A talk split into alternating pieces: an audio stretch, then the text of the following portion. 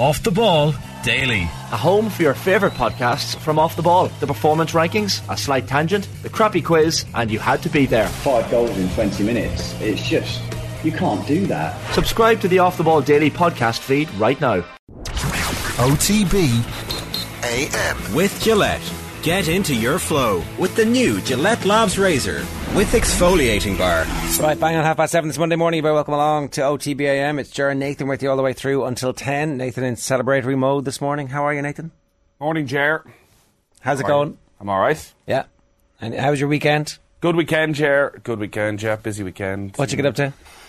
Uh, yesterday with Shamrock Rovers. Right. A lot of football games yesterday. Yeah. football matches uh, right through the day. Uh, 12 hours of football matches. Uh, Saturday I was in recovery mode. Oh, yeah? Uh, generally, as you led me astray on Friday evening, uh, my well-worn Imro Radio Awards plan of get Where- down to the Lyra. Where are they all? Where are the awards? well, well, uh, well, I know where mine is. Ah, I know where mine you get is. one? You got one. I where Congratulations, is. Nathan. I don't know where the other two are. Uh, last last scene I've heard at the Lyre at 4 a.m. was our producer, uh, Colin Buhig, and the evening show producer, Mick McCarthy, literally rowing over the two of them uh, for our sports programme and sports story awards after the clean sweep for Off the Ball uh, as to which of them was more responsible for this. Well, we'll, we'll come back to this a, a little bit later on. So you had a good weekend. It was a good weekend. Well deserved. Congratulations. Thanks, Jer. Thanks. thanks. Um, I I had uh, a great weekend up until this morning when I came in because um, uh, yesterday I, also sat watching a lot, but then stopped watching for like a family movie because it's like a thing that we do once, and then we had missed it on Saturday night because it was a party we had to go to, and so in the middle of it, I was getting a lot of grief because I was very busy booking flights to Ireland versus France in Paris in September. Flight, the price got very expensive very quickly, and I was like, okay, look, you know, it's worth it. It's going to be, it's going to be good. Because we've just been to Paris, obviously, for the, the Champions League, had a very good time. well, you were the only one. Well, well, no, everybody on our trip had a really good time. You know, there was uh, definitely some shenanigans. We understand that, but um, my, we managed to avoid it. So anyway, I'm I'm one of the, the idiots who now has flights to a match that's not going to happen.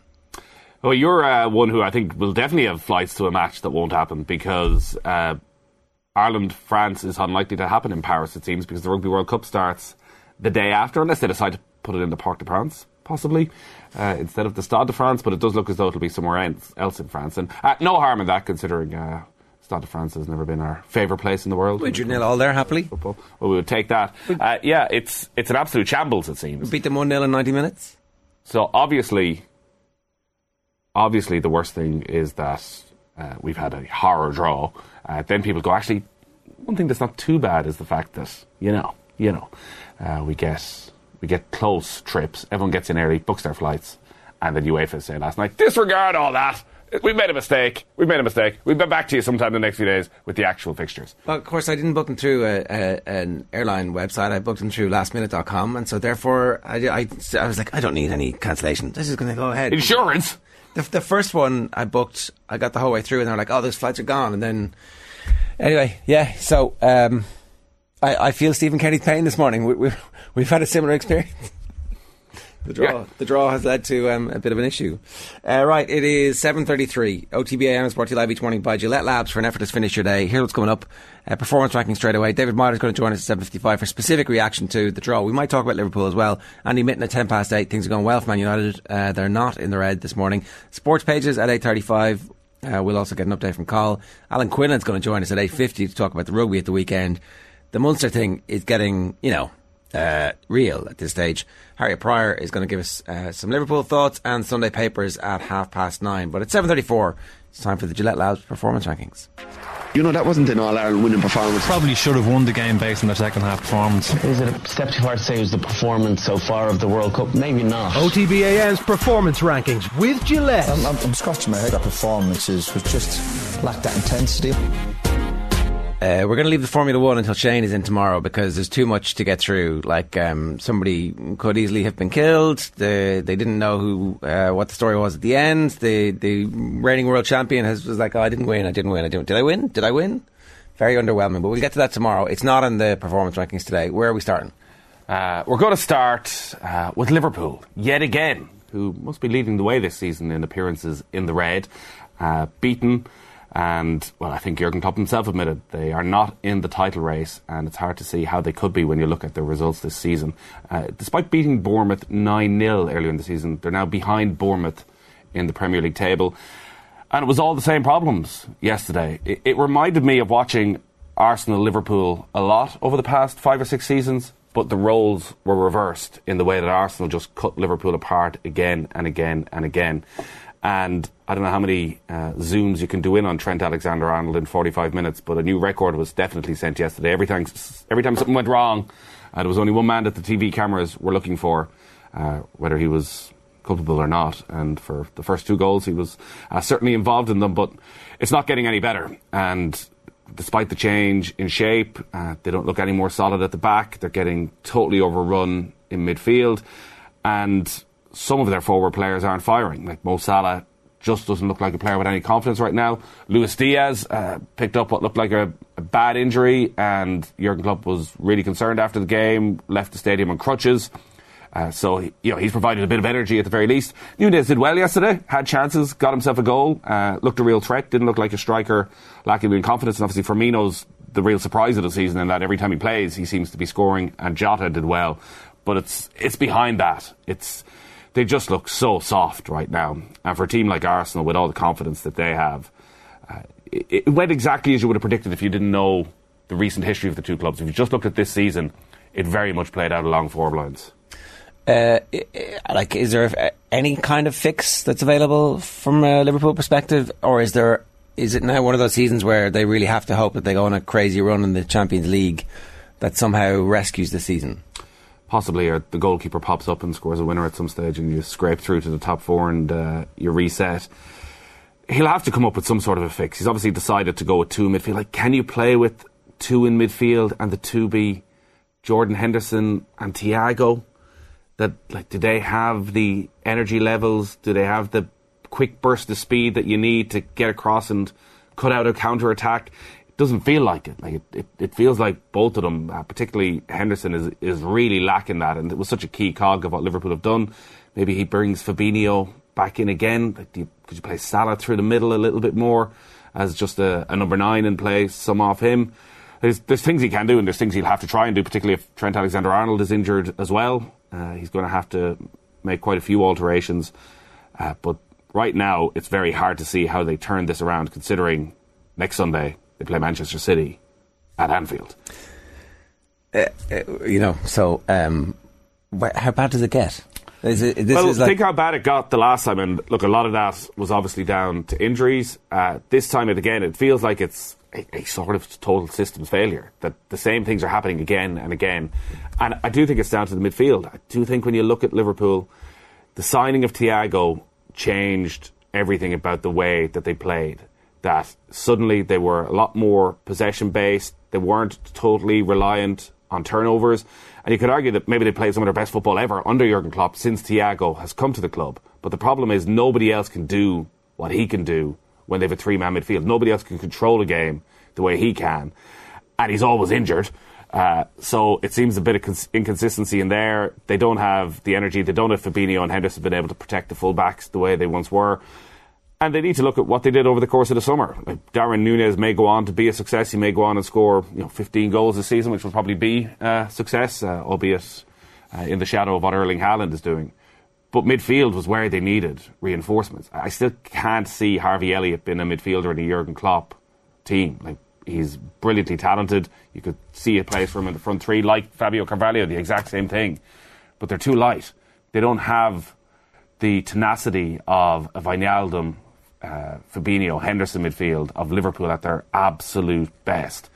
So I'm not sure in the short term what they can do. They should have gone and invested in the summer. They should have gone and maybe they tried with Jude Bellingham at the time. The vibe seemed to be that maybe Bellingham has passed them at this stage in terms of the transfer fee that they'll look for. But you know, Liverpool, the reason they got to the next level was they went and they signed one of the best goalkeepers in the world they signed the best centre half in the world. They spent an enormous amount of money on two of them, and they had a manager who we know can make players better. Yeah, there's no there's no bit here where in your you know the the, the Klopp relationship gets to a point where it's like, okay, I've I've done amazing things here. I'm going to go and try and find something else to do. I think that watching the game yesterday that is there? It, it felt so calamitous at times that every time Arsenal came forward, you go like, how how can they be this poor so quickly? And the club has tried something else. He has changed the system over the past week. And all right, they, they beat Rangers, and it was a fine performance. But Arsenal were at a totally different level to Liverpool yesterday. And you know, he was out during the week saying it's it's not like Borussia Dortmund, it's not like Mainz. There's a very different scenario here. Having Yeah. the players leaving, we're in a far stronger position. And you have to trust that you know he's been able you know, to turn it round before. After they had that disastrous season a couple of years ago, they went incredibly close last season. Uh, and I don't think anyone in their right mind will be calling uh, for Jurgen Klopp. No, it's the opposite though. He might just get fed up might- with it. Yeah. The one thing it, it did feel a little bit this year, like um, that Liverpool, like beating Liverpool, you, you can't say that Arsenal are.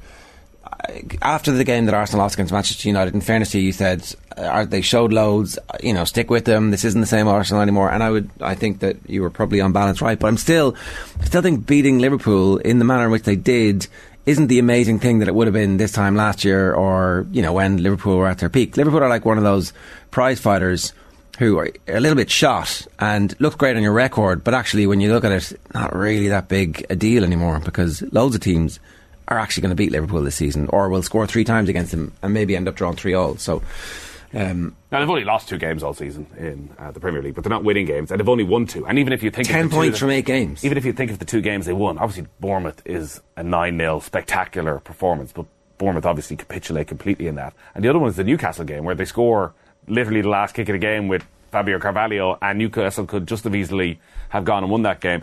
And for Ar- listen, for Arsenal, I think it's important because. Uh, they've had so many tough days against Liverpool. Again, Arsenal were a team that Liverpool would have looked at and thought, Yeah. Their weaknesses are exactly what we will expose, and they did it again and again and again through Salah and Mane. Whereas Arsenal, yesterday would have looked at Liverpool and thought, like down the wing, like Martinelli from the first second, and, and that like that has to be a criticism of Klopp that everyone watches Arsenal this season and knows how good Martinelli is. Yeah. how Do you let something him- about it. How do you let him get in behind Well- inside the first minute of the game? Yeah. All right. Uh, good win for Arsenal yesterday. I'm looking forward for another week of ignoring them. Says Bamba Sonicas. Uh, no, no, we're going to we're going to talk a lot about Arsenal now. It turns out. Um, Michael says Klopp has lost his magic. Uh, they'll most definitely lose to City this weekend, leaving them in the bottom half of the table mid October. This team is now not good enough anymore. Says Mixters. And uh, then the rest of them are coming in at the moment about the Ireland thing. Sorry, morning lads. I think we'll do all right in the Euros. How does Nathan feel about Liverpool's relegation fight? Can they survive? They should, they should just be able. Enough. Uh, too big to go down. Too big to fail. All right, let's move on because the other thing that happened over the weekend was the inconsistencies in VAR. I don't know are they inconsistent or not, or is this just like uh, it seems like the handballs in particular are inconsistent yesterday.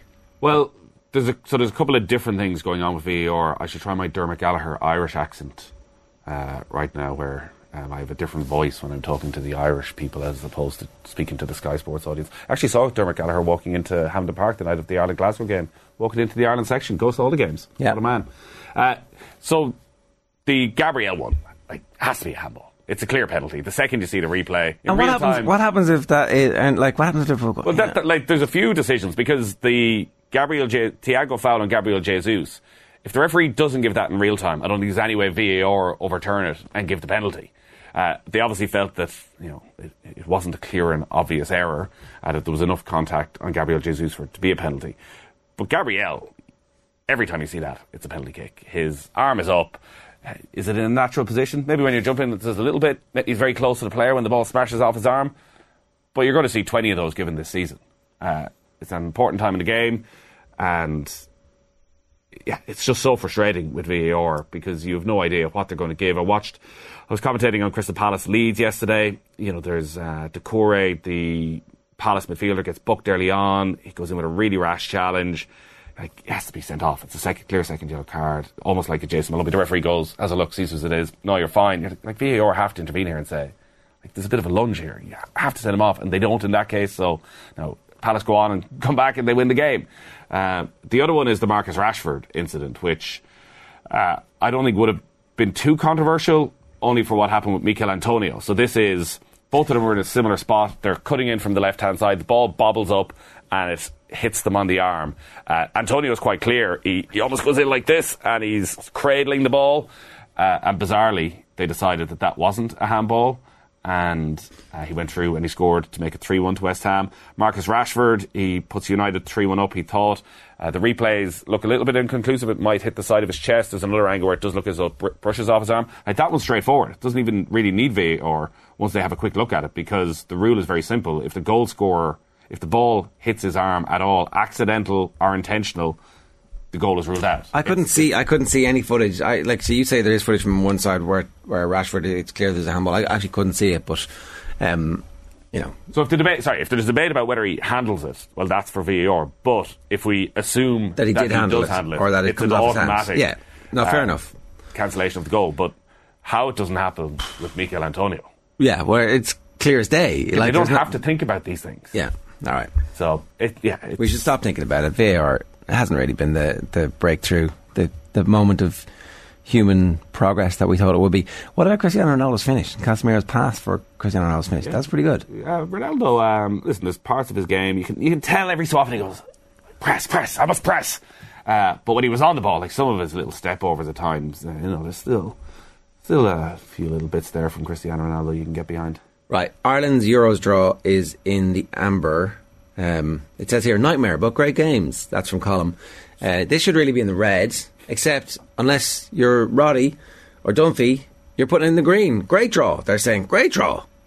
Just shows the sort of pessimists we are. It shows. Uh, like Well, I was- I was all thinking I'm gonna have a- a good- nightmare, but great games. I'm Paris. Is that what we are? Is that where we are now? As a footballing backwater, we're just happy that Kylian Mbappe is going to grace our shores. Doesn't matter if we win or lose, as long as Kylian Mbappe comes and sells out the Aviva.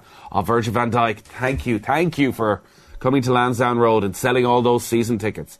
Uh, it is a nightmare draw. I can understand the angle of well, actually, there's not going to be any huge expectation around these games. For Ireland, it's going to come down to beating Gibraltar twice and then beating Greece twice and hoping you can nick something off those four games. Are we And gonna beat Greece they twice? Beat each other. Uh, listen, I'd imagine in Athens this morning they're saying Beat Ireland twice. fourth seeds and we've got Ireland as third seeds. Great opportunity for us here.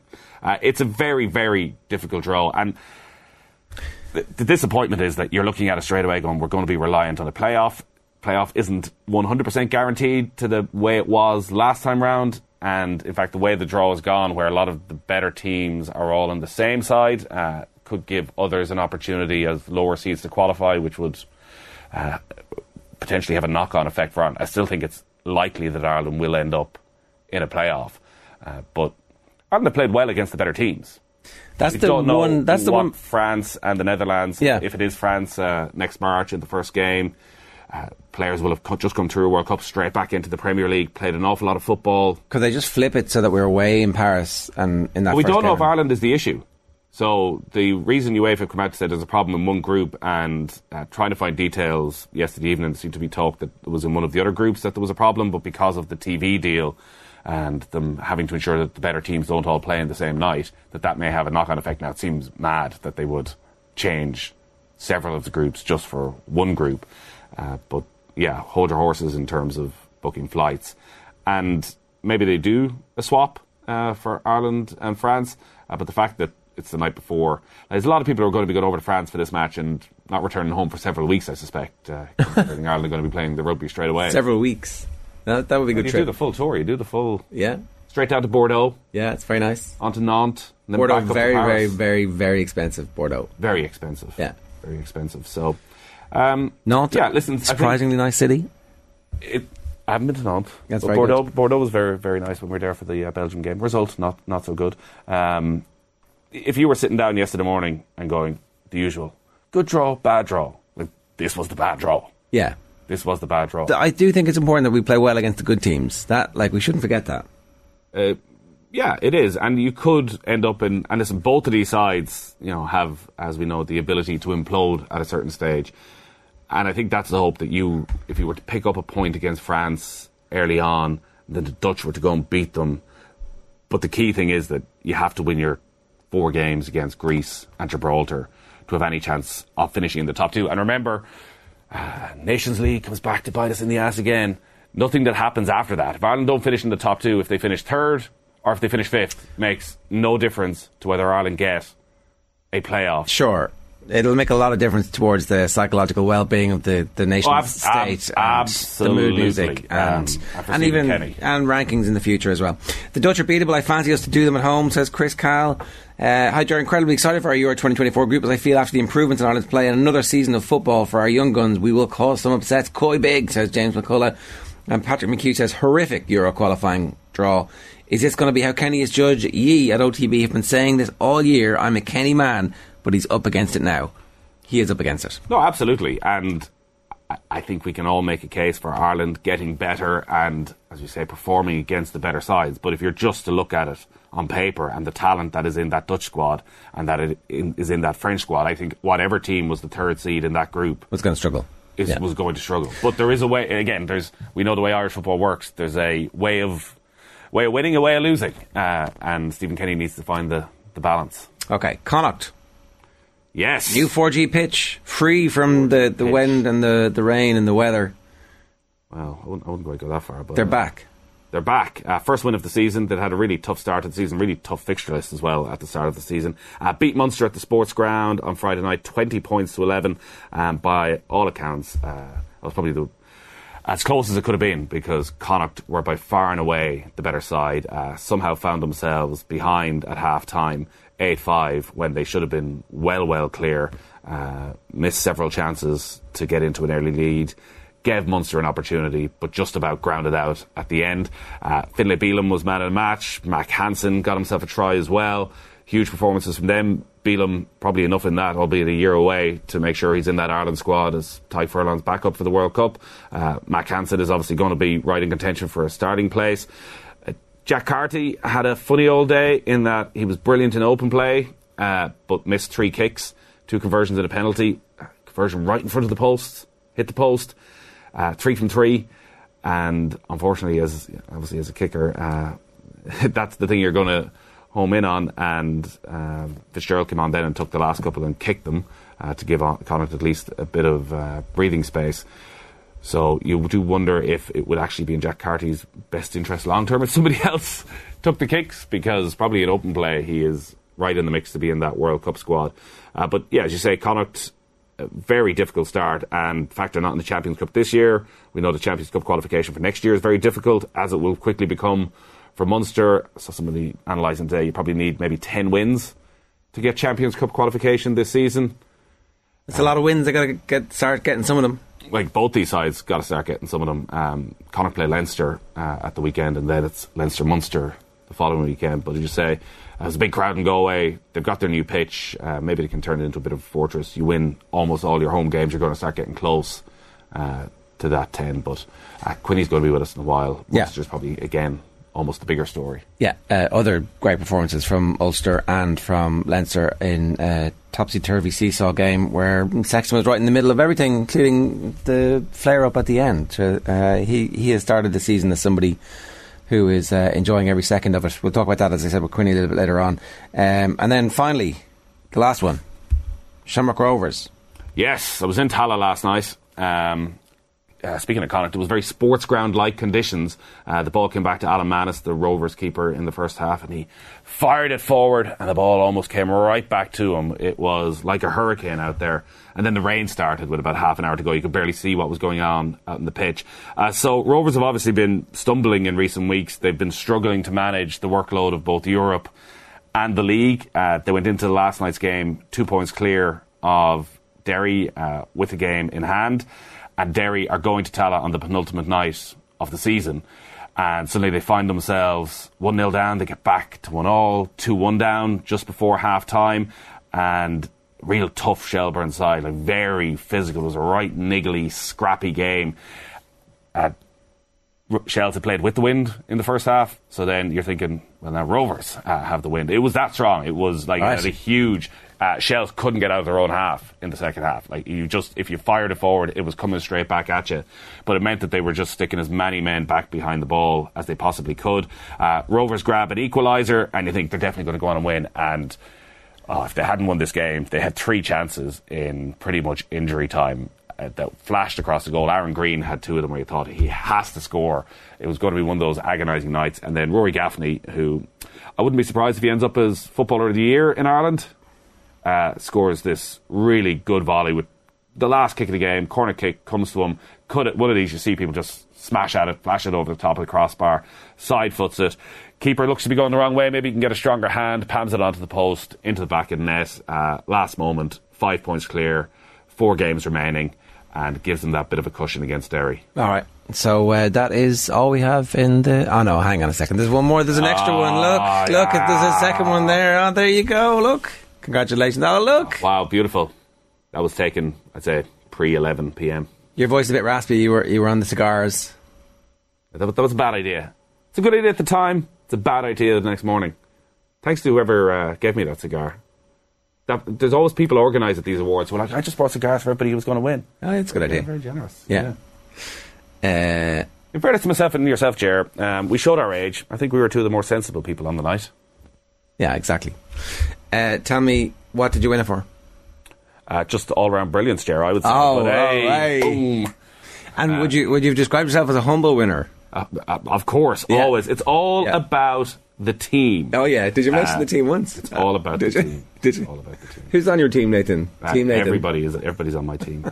Um, I won it. What did I win it for? I won it for um, the interview I did with Stephen Kenny last year, uh, Right. where he came in and he spoke about his heart attack. So that was the main part of it. Uh, but it wasn't just me, Jerry. We should point out it was a clean sweep for off the Yeah. ball. Oh yeah. Okay. Sorry. Other other people won as well. I think didn't it was our first ever clean sweep. Was it for off the ball at the I'm not sure. I think there might have been one in the past, but I don't won uh, remember. sports program of the year and sports story of the year as well for our coverage of the Euro 2020 final. Yeah. Very good. No room for anybody else, Jerry. So OTB is in the green, not just you. Good, I- good I of you to point that that, out there. there I didn't put eventually. that there. Yeah. Yeah. Yeah. Stop yeah. trying to back me into a corner. The arm was twisted. All right. I can't believe it. Right. That is this week's Gillette Labs performance rankings. OTBAM's performance rankings with Gillette. We are live every morning with Gillette Labs for an effortless finish your day. Up next, we're going to be joined on the line by the former Republic of Ireland midfielder David Meyler. First, Joe was joined by Kieran Cunningham and Sarah Donovan on the Sunday pay per view, and obviously they reacted immediately to Ireland's Euro 2024 draw. Have a look. I'm excited by the draw. Like I know it's very hard, but um, I just think you know the, a lot of fans will go, "Wow, we're playing France, we're playing Netherlands," and uh, even though it would be very hard to finish the top two, I think that would have been the case anyway. But I, I know I always thought the likeliest route is because of the convoluted system with the Nations League. More than likely, we'll have a playoff unless you know uh, there's a a few unlikely results down the road. But uh, I, you know, I think people there will be an excitement out of France coming here, Netherlands coming here. There are also the advantage for fans as well. You can get direct flight to Paris, uh, presuming the game is at Paris. Um, you can direct flights to Amsterdam. You can get direct flights to Greece. That is very attractive. When you know the last few years, when you've been going to Armenia or Kazakhstan, has been very complicated, and it's been. Uh, you know, in football terms, it's obviously hugely challenging. But it was seven years ago yesterday, St Ireland beat Germany, you know, and it was Shane Long's goal. Yeah. And sometimes something.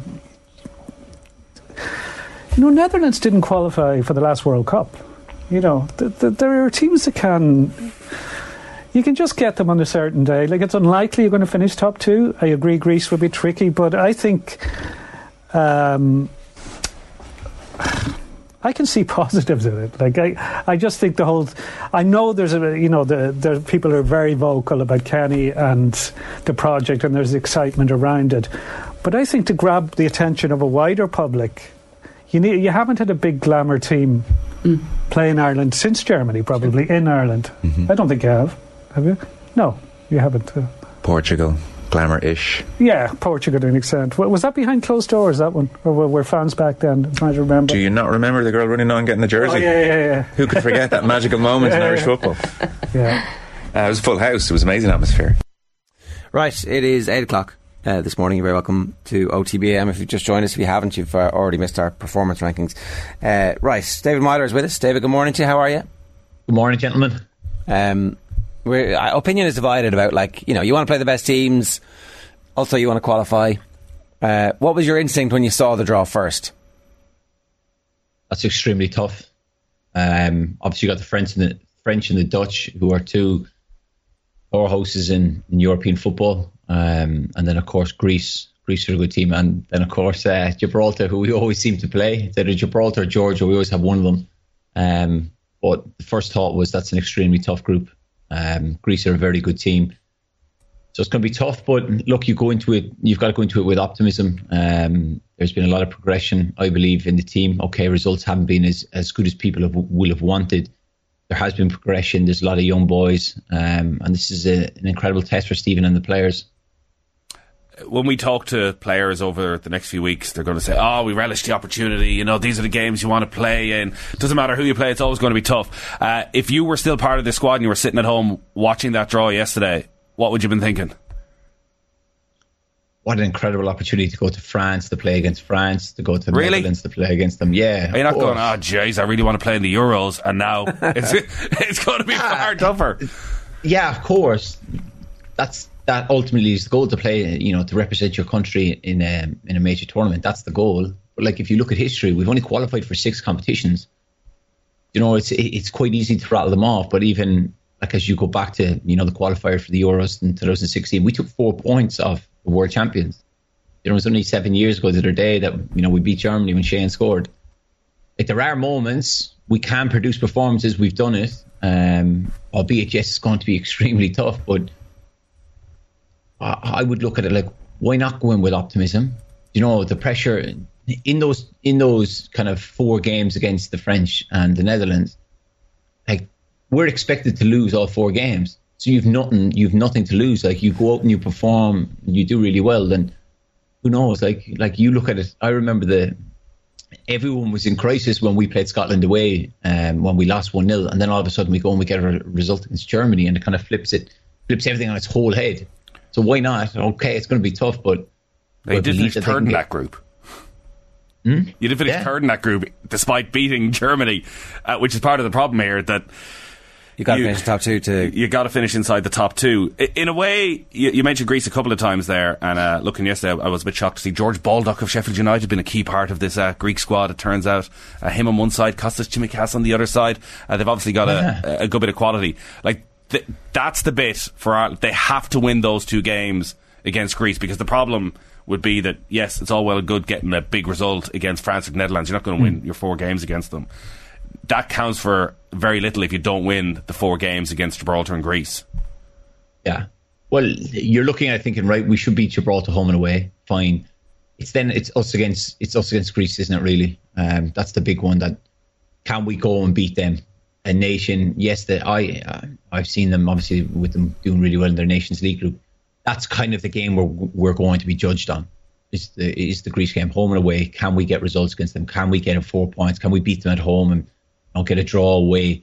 Um, and then you've got kind of free shots at the other nations. I think that would be like regardless. I I know how the the playoff situation works with the teams. You know, obviously qualifying and all that, but it, French and the Netherlands are ahead of us. It's then we have to you know secure third to kind of say, well, we are making progression, but we're playing against two powerhouse you know nations. Uh, like uh, just to go take the Kenny era, right? It it's the games against the, the better teams than us that we've played some of our best stuff. Even the, the two Scotland games, take them in the round. Scotland are the team who won the group. Um, like that, the, we got way more off them than Ukraine did. Okay, so the Ukraine B team, we actually struggled with more than anybody else.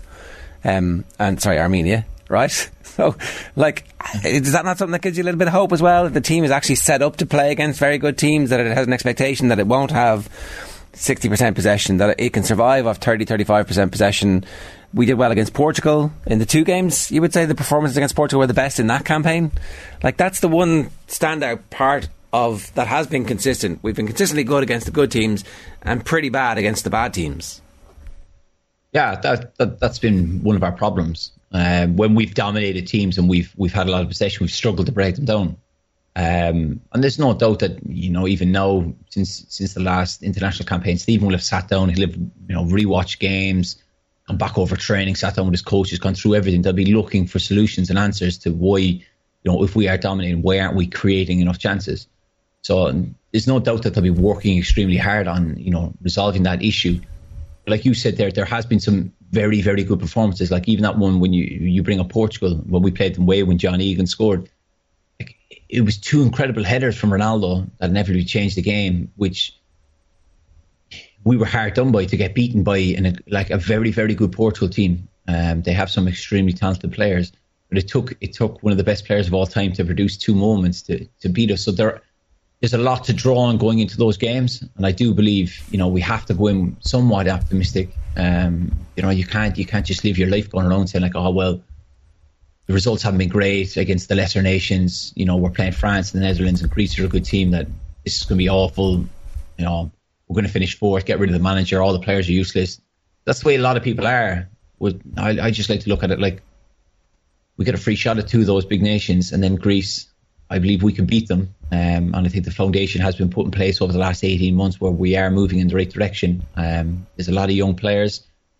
Um, even even even if the smallest thing, if you think about it, when we go into March to play these games, like French are off the back of the World Cup. You don't know right in terms of will their squad be the same? Will players move on? New manager, Um, new manager. You don't know. The Dutch are going to have a new manager more than likely. Van, Van Gaal will, will go at the end of this. Like he, he, I think he's said that a couple of times. And everyone's talking about the fitness of players for the World Cup, but actually, what will the fitness be of the players who come back from the World Cup who are straight into Premier League, Serie A, La Liga a week later Hmm. again? So, yeah, maybe.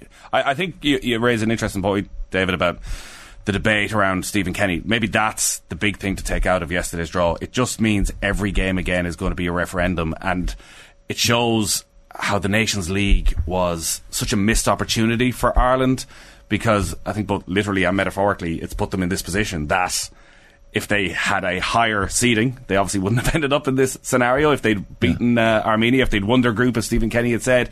But also the doubts that still remain for a lot of people around Stephen Kenny. Every single match, even that first game against France, like he's going into that knowing, and they probably have to play a friendly in that window as well now. The way the fixtures work, like he's going into that knowing you can't you can't get a beating. And I don't think they will get a beating, but suddenly if you were to lose like three 0 against France, may not actually be the worst result in the world. It could be outstanding, but because of everything that's gone before, it just means the pressure is ramped up again and again and again, and they can't afford to be having any poor windows at all. So it does feel as though it's just going to prolong the debate uh, for even longer. Because I would have been quite, uh, you know, I think Ireland should be qualifying for the Euros, and the manager should have to qualify for the Euros. But now you're looking at this going, well, yeah, but he's probably going to have to qualify during the playoffs. So do we? Are we waiting all the way till the playoffs? Well, yeah. I mean, if, decision? if like I don't know, I don't know. They didn't the last time. Mm. You know, they made the change before the playoffs. it was obviously a different scenario because It was, COVID. yeah, and and and the contracts had all been signed. So I don't know. I don't know, David. Was there a question in Well, there? time- I, I, I, Well, This is the quality It we was get from sports broadcast of the year here. This is listen. When you're sports broadcaster, more you stop asking questions. You start giving your own opinion. That's the gig, isn't it? Yeah, Red Meyler. yeah, yeah. No, but it's it's you're right. Like Stephen has come under a lot of criticism. You know, obviously he, he did extremely well with Dundalk. He's come in with you know glowing CV, and he did he did well with the twenty ones and everything. There's always been an agenda with a few. There's always been people who have just been anti Stephen Kenny, and then there's been people who have been firm believers, and it's been it's been tough for him. You know, you look back at the early days with COVID and his players, you know, they were struggling with that. And there's, been a lot of different things. I think we're all kind of looking at this qualifying campaign. Like that was the big talk finishing up in the Na- Nations League a few weeks ago that it was all about the Euro 24 qualifying campaign. Um, and now the draw is out. That's the one thing that everyone said, we'll wait and see what the draw is. Now we've seen the draw and you look at the nations that we have in it, you're kind of going, oh, wow. So do opinions slightly change because it's not going to be easy to qualify from that. To finish, like it, as Jer said, their top two in that would be one of the greatest achievement of any Irish manager, and that's that's. that's Get not- yourself a new contract. You finish into the top two in that group. Yeah, and like that's obviously that's the challenge that is in, in front of him, um, and I think he he will believe that they can get results.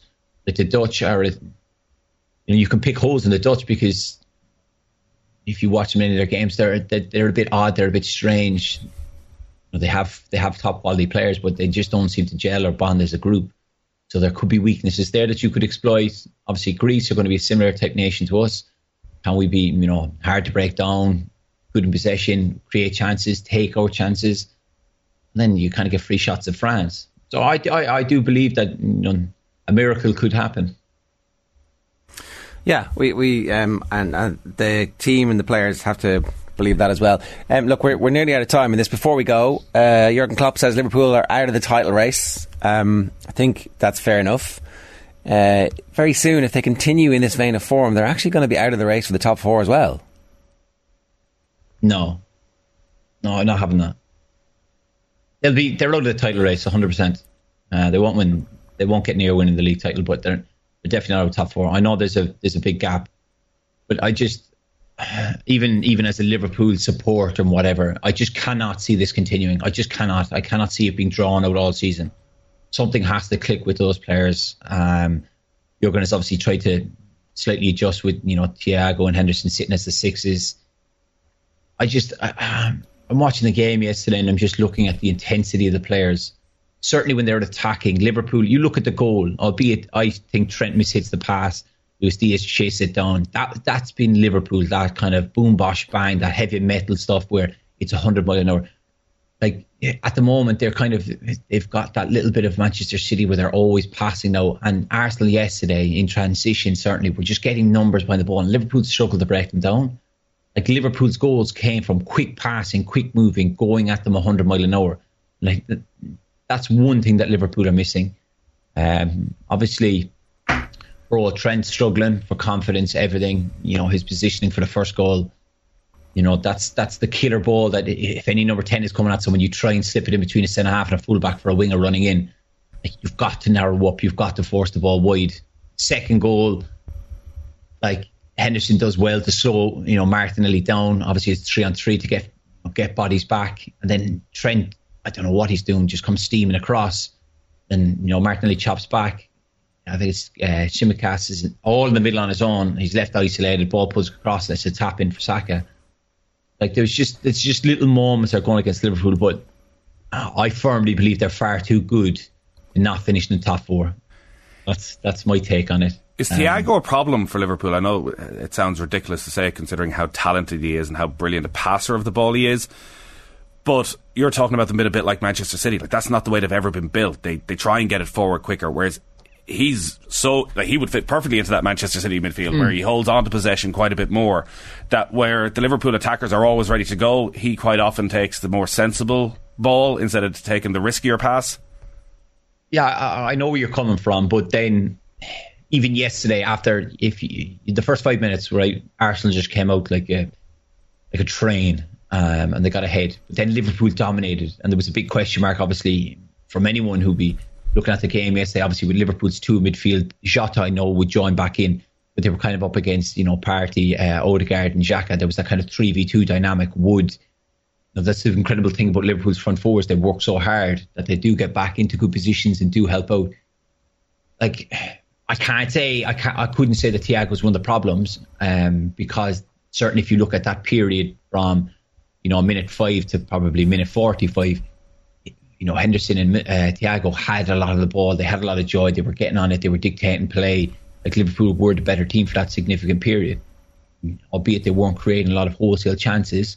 Um, so I wouldn't say that, but it's just it's just other moments that like if you look at it, like look at Salah yesterday like I didn't even you didn't even we're talking about someone who scored bundles of goals the last few years who's been pivotal to everything that Liverpool have done. And I didn't see him yesterday in the game. There's a couple of times he drifts inside, gets the ball and he sets it back into midfield and it's like that's not the Salah we we know and we love that's getting on it, driving. You look at some of the goals he got against Manchester City, United, you know, Everton, where he's getting on the ball in those pockets of space, driving at the, the back line and, and getting shots off. Like two of his attempts yesterday were just lame. Yeah. It's like, come on, like, you, yeah, I need more from you. Oh. Maybe, maybe him having a month off around the World Cup is going to help him recharge and be, you know, properly on it for the second half of the season when they need it if they are going to make that top four. Oh, we're, we're out of time, David. Great to have you with us again. Thanks a million. Cheers. Cheers, gents. Cheers, gents. It's, uh, all right, good stuff from David Meyler there. If you want to get in touch, 087 180 180 is the WhatsApp number. Uh, right, we're going to talk with Andy Mitten on Manchester United next. OTB AM. It's 18 minutes past 8 here on OTBAM this morning. I'm delighted to say Andy Mitten is with us. Andy, good morning to you. How are you? Good morning. Okay, thank you. Yeah, I'm tired. I did. Uh, was it two games um, last night, and I, I, only got back from from Cyprus on um, Friday. Don't realise how far Cyprus is. It's a, almost a five-hour flight away. A lot of football coming up. Manchester United have now got five home games in 18 days. So uh, busy times. This is the meat of it now, um, and busy times, but bouncing into it off the back of an important win after everything that had happened in the previous couple of weeks. I think it was an important win. I think Manchester United played well. Still lots of room for improvement, but coming from behind away to an informed team with a very tight defence was hugely encouraging for Manchester United, who'd lost the game at Goodison uh, last season. Uh, there were cameos from Cristiano Ronaldo, who came on after 27 minutes, replacing Anthony Martial.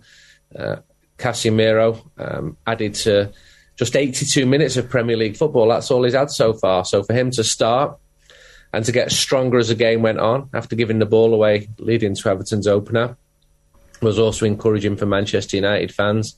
Antony in the first half, uh, Luke Shaw, uh, David De Gea towards the end. Um, it was it was a really good night, uh, and unusual for Manchester United to be playing at 7 p.m. on a Sunday night, but it was a good night for Manchester United. Having watched Casemiro last night, then Andy, and over the last couple of games, what is he bringing to that Manchester United midfield that Scott McTominay can't bring? When he signed, I spoke to someone very senior at, at Barcelona, and he said to me, without putting his name to it, that he does the invisible things. Players love playing with him. He closes down the space. Defenders love playing behind him. Clearly, he's experienced. Surprisingly good in the air. He won all eight balls in the air in Cyprus. Not that it'll be judged uh, most strongly against uh, Cypriot teams. What did he do at Goodison? Well, he missed a sitter with a header just before half time, but he won the ball back in midfield, uh, read a situation very well, and released it straight away forward to Cristiano Ronaldo, who ran onto it and scored. So I found with Casemiro, when you speak to people who play football or manage football, and I did quite a lot of that the last few days, they're absolutely glowing about him. Fans less so because he's not so obvious. But I think United fans saw the way he set that ball up last night, saw that he was part of a win, part of a team who, who came back. Look, he's, he's, he's one of the best midfielders in the world in his, his position. He's got the medals and trophies to prove that. But he has to get used to the Premier League. And when he lost that ball after five minutes, I thought it's a little bit faster in England than it is in Spain. But I don't have any doubts that he, he will do that.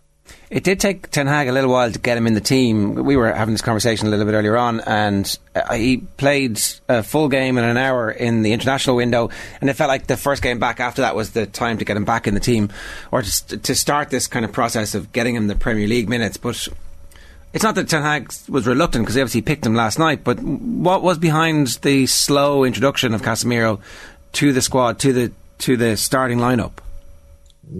Two words Scott and McTominay.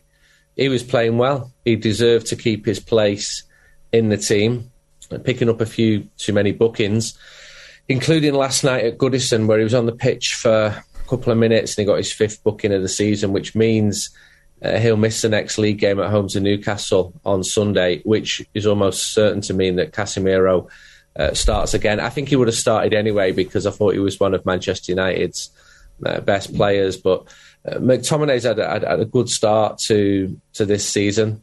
Um, when he didn't perform as well against Manchester City, not that any players did, I think that was an indicator to Erik Ten Hag. Okay, I'm bringing my biggest guns in now. We can't afford to be losing any more matches like that. Even though Manchester City are a level above Manchester United at the moment, and you don't pay all that money for a midfielder from Real Madrid one who was man of the match in the Super League as recently as August and then not play him. Granted, he's a totally different type of player to Frenkie de Jong, who Erik Ten Hag wanted throughout most of the summer. But again, it, it's Casemiro. He's one of the best midfielders in the world. Uh, Antony scored again, three and three. Uh, really tidy finish.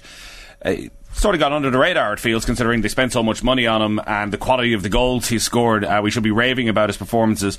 Overall, away from the goals, what have you made of him? I don't think we should rave about his performances. I think maybe rave about his goals and his finishing because, as you say, uh, he's, he's, finishing really well and his statistics are good and he's scoring in each match. And that's very encouraging for someone who's jumped up from the Dutch league to the top of the Premier League, which is where Manchester United are moving towards. I think he still needs to do more. I think he had a very good first half last night, quieter in the second half. Um, reminds me a little bit of Nani. I think he's got to add more to his game, just get a bit more consistent within matches.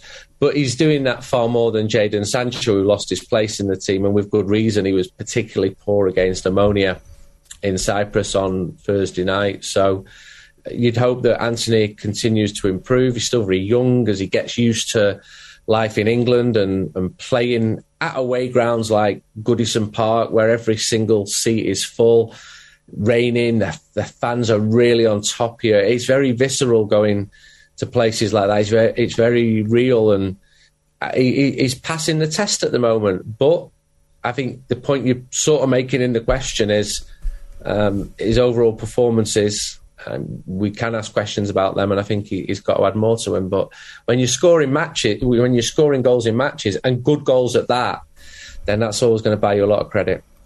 It's been compared to Nani a good thing or a bad thing? It's a good thing and a bad thing because you can do these wondrous tricks and beat a man and go past someone, and then in the next move you can make completely the wrong option and lose position, and suddenly your team are facing uh, a counter attack. At his best, Nani was one of Manchester United's best players. I'm thinking 2011, 2012. Uh, at his worst, he was frustratingly inconsistent and drove fans mad. The uh, the injury to Martial, it, it's interesting that he picked Martial. He, he, wanted him to play. He he wants him. He, he's given him an opportunity, but um, I think unfortunately there's there's been a pattern where we've yet to see a full season where his body stands up to the rigors of playing as often as the manager wants him to play. So um, Ronaldo comes on and, and gives a, a Ronaldo performance, which is maybe one for the ages when you think about it. Like he, 700 club goals is is absolutely ridiculous. Like it is it is completely ridiculous that anybody would score that amount of goals. Messi's about to do it. No other footballer in history has done it. And because of the mood around him and because of what's happened over the last 12 months in particular, maybe maybe I don't know, is he damaging his legacy or or have we forgotten about that? Like the finish was absolutely sensational last night and um, maybe we shouldn't forget that he is one of the great footballers of all time. One of the very greatest. I think, firstly, congratulations on 700 goals. It's an incredible achievement that he's still scoring goals. The, the rate's obviously dropped off this season as he's found himself on the substitutes bench. I think him and Messi will be remembered as two of the greatest players ever. And in, in the eyes of many people, the two greatest players uh, ever. He's been frustrated. We saw Ten Hag speak of his frustrations last week, which meant he started on Thursday in Cyprus. He didn't score. He looked really frustrated there. Came on after 27 minutes in pretty un- unfortunate circumstances because it was Anthony Martial going off. And I felt quite sad for Martial. He, he, he did well when he came on in Cyprus. And I thought he started the game well at Goodison. He set up Manchester United's first goal. Um, he's clearly a player who Erik Ten Hag likes, and I know that coaching staff like him at Manchester United. And even this position was inconceivable at the end of last term. I wrote a piece about him and his loan spell at Sevilla, and, and it was a flop, complete flop. So his stock was so low, and Manchester United would have definitely considered um, offers for him at the start of the, the transfer window in the summer. But he stayed. He had a good pre-season.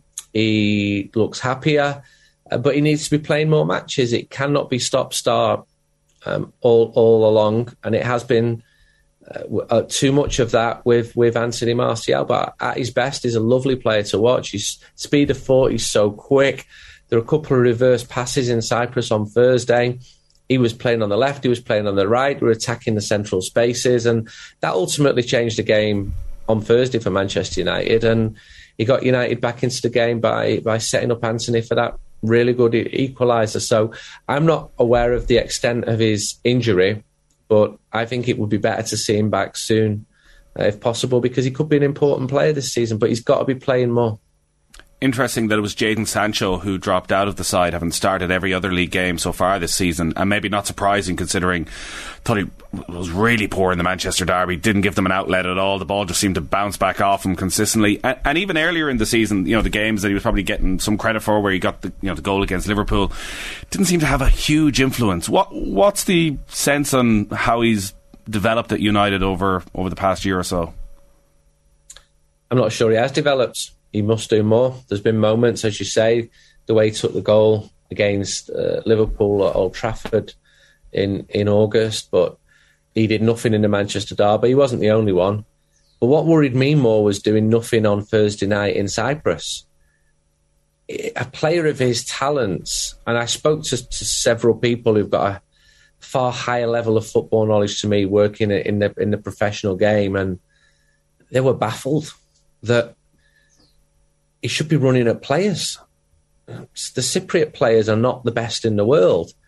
And he gave the ball back, played it back after a corner, which led to Manchester United going behind in Cyprus because he played the ball back to a young uh, player who was the only player back, Tyrell Malacia, and he also came off at half time.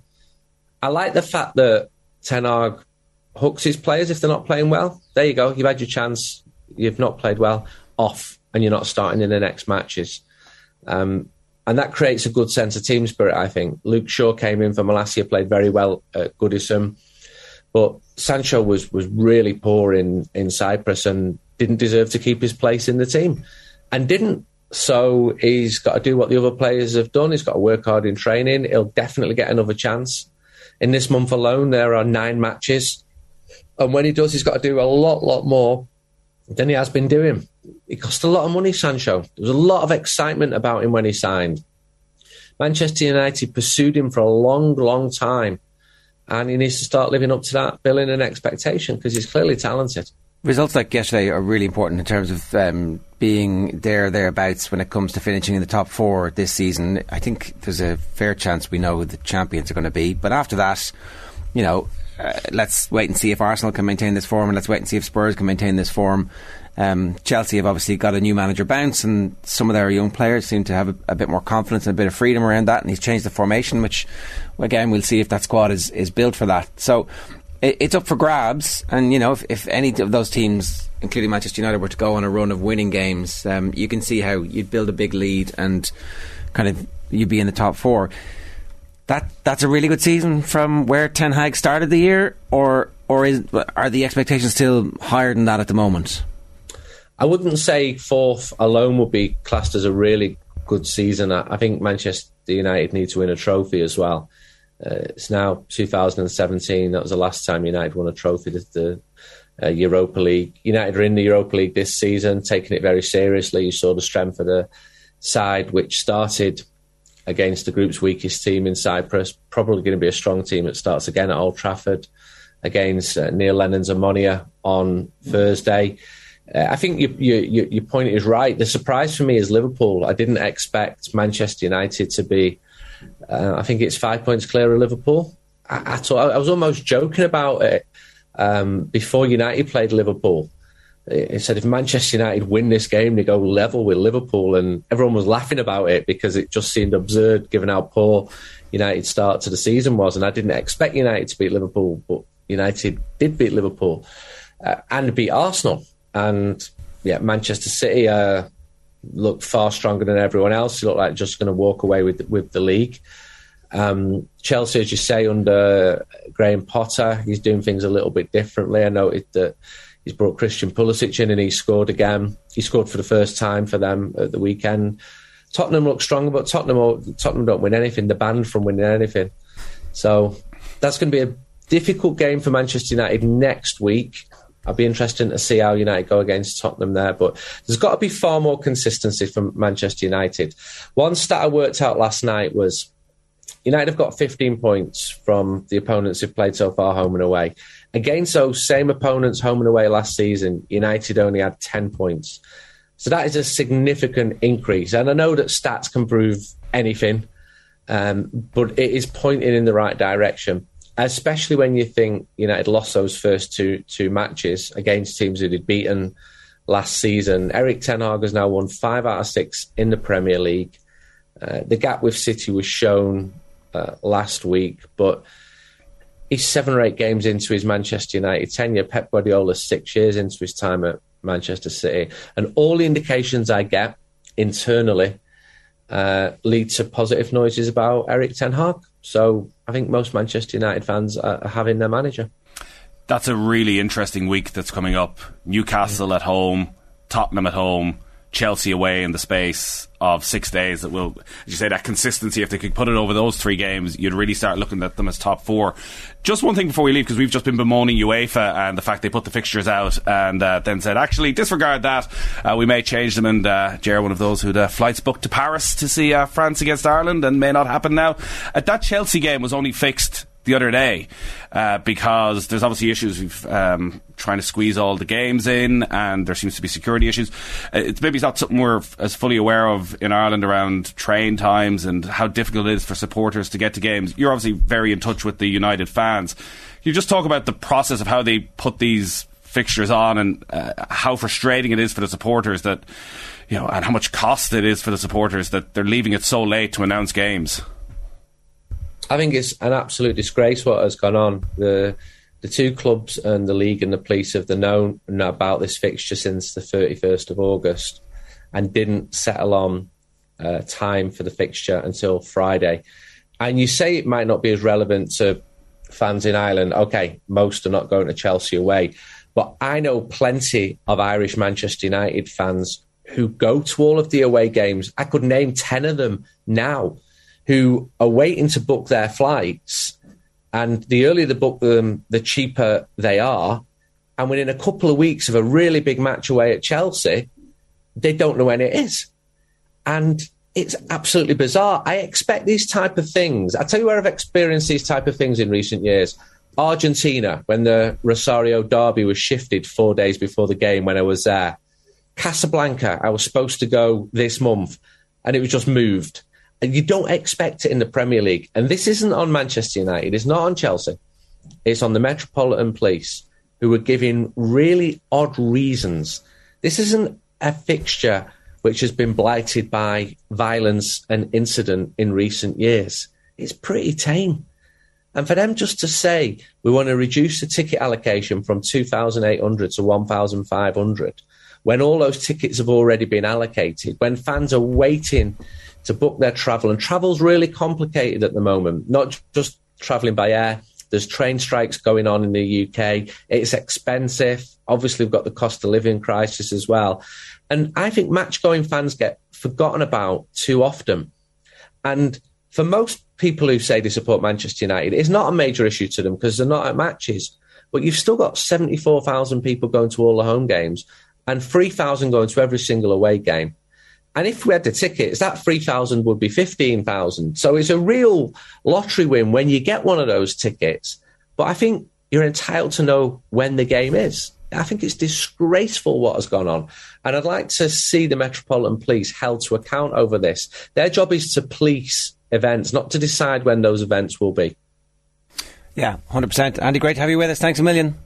Thank you. Cheers, Andy. Andy Mitten there. You can, of course, read his stuff in United We Stand, also in The Athletic and various other places too. OTBAM is brought to you live each morning by Gillette Labs for an effortless finish your day. Now, here's Ireland's Niamh Fahey speaking with her own Aisling O'Reilly ahead of Ireland's massive playoff against Scotland tomorrow night about how far the women's game has come in this country. Yeah, incredible. So you've really seen the growth of the game within Ireland and this squad. I know obviously there's not as many of the players left now, but you've really seen how much it's built within Ireland now. Yeah, it's it's you know, it's been a, a, real kind of joy to watch the progression of the game uh, throughout my career. Um, it's just gone from strength to strength. Uh, I never thought probably it would have gone this quickly in, in throughout my career, the change that ha- that has happened. But yeah, I'm so proud to be a part of it and to see where it's at now, and it's only going to go from strength to strength. So yeah, it's, it's we're in a good moment now. And what would you say are the biggest changes you've seen? Uh, it's it's around everything. Every aspect has changed from uh, you know player welfare to training standards, uh, everything, nutrition, um, strength and conditioning. uh, preparation. Every you know facet of the game has been changed uh, around the women's game in particular, and I think that's why you've seen the growth and uh, the strength that has that has come through. So um, yeah, e- every aspect it's impossible just to pick one. It's uh, Niamh Fahey speaking with Aisling there um, at the team hotel. That was, I think, before they knew that uh, it was going to be Scotland. I think they had a fair idea it's going to be Scotland, and then Scotland needed extra time to get over Austria. Um, and look, I don't think the Scottish team has anything like the injury problems that we have. Uh, no, but they are missing arguably their best player, Kim Little, who at 31 uh, retired from international football and who they would desperately love to have. But uh, in Cuthbert and Weir, they've got two world class players and they don't have the level of issues that Ireland have. I think the games that we saw on Thursday night, uh, watching that Scotland Austria game and reading the reports on the Wales game, probably sum up what tomorrow night's game will be. They were incredibly scrappy and nervous games. Uh, typical playoffs that you just do not want to lose. Like Wales would have been expected to beat Bosnia quite comfortably, needed extra time uh, to beat them.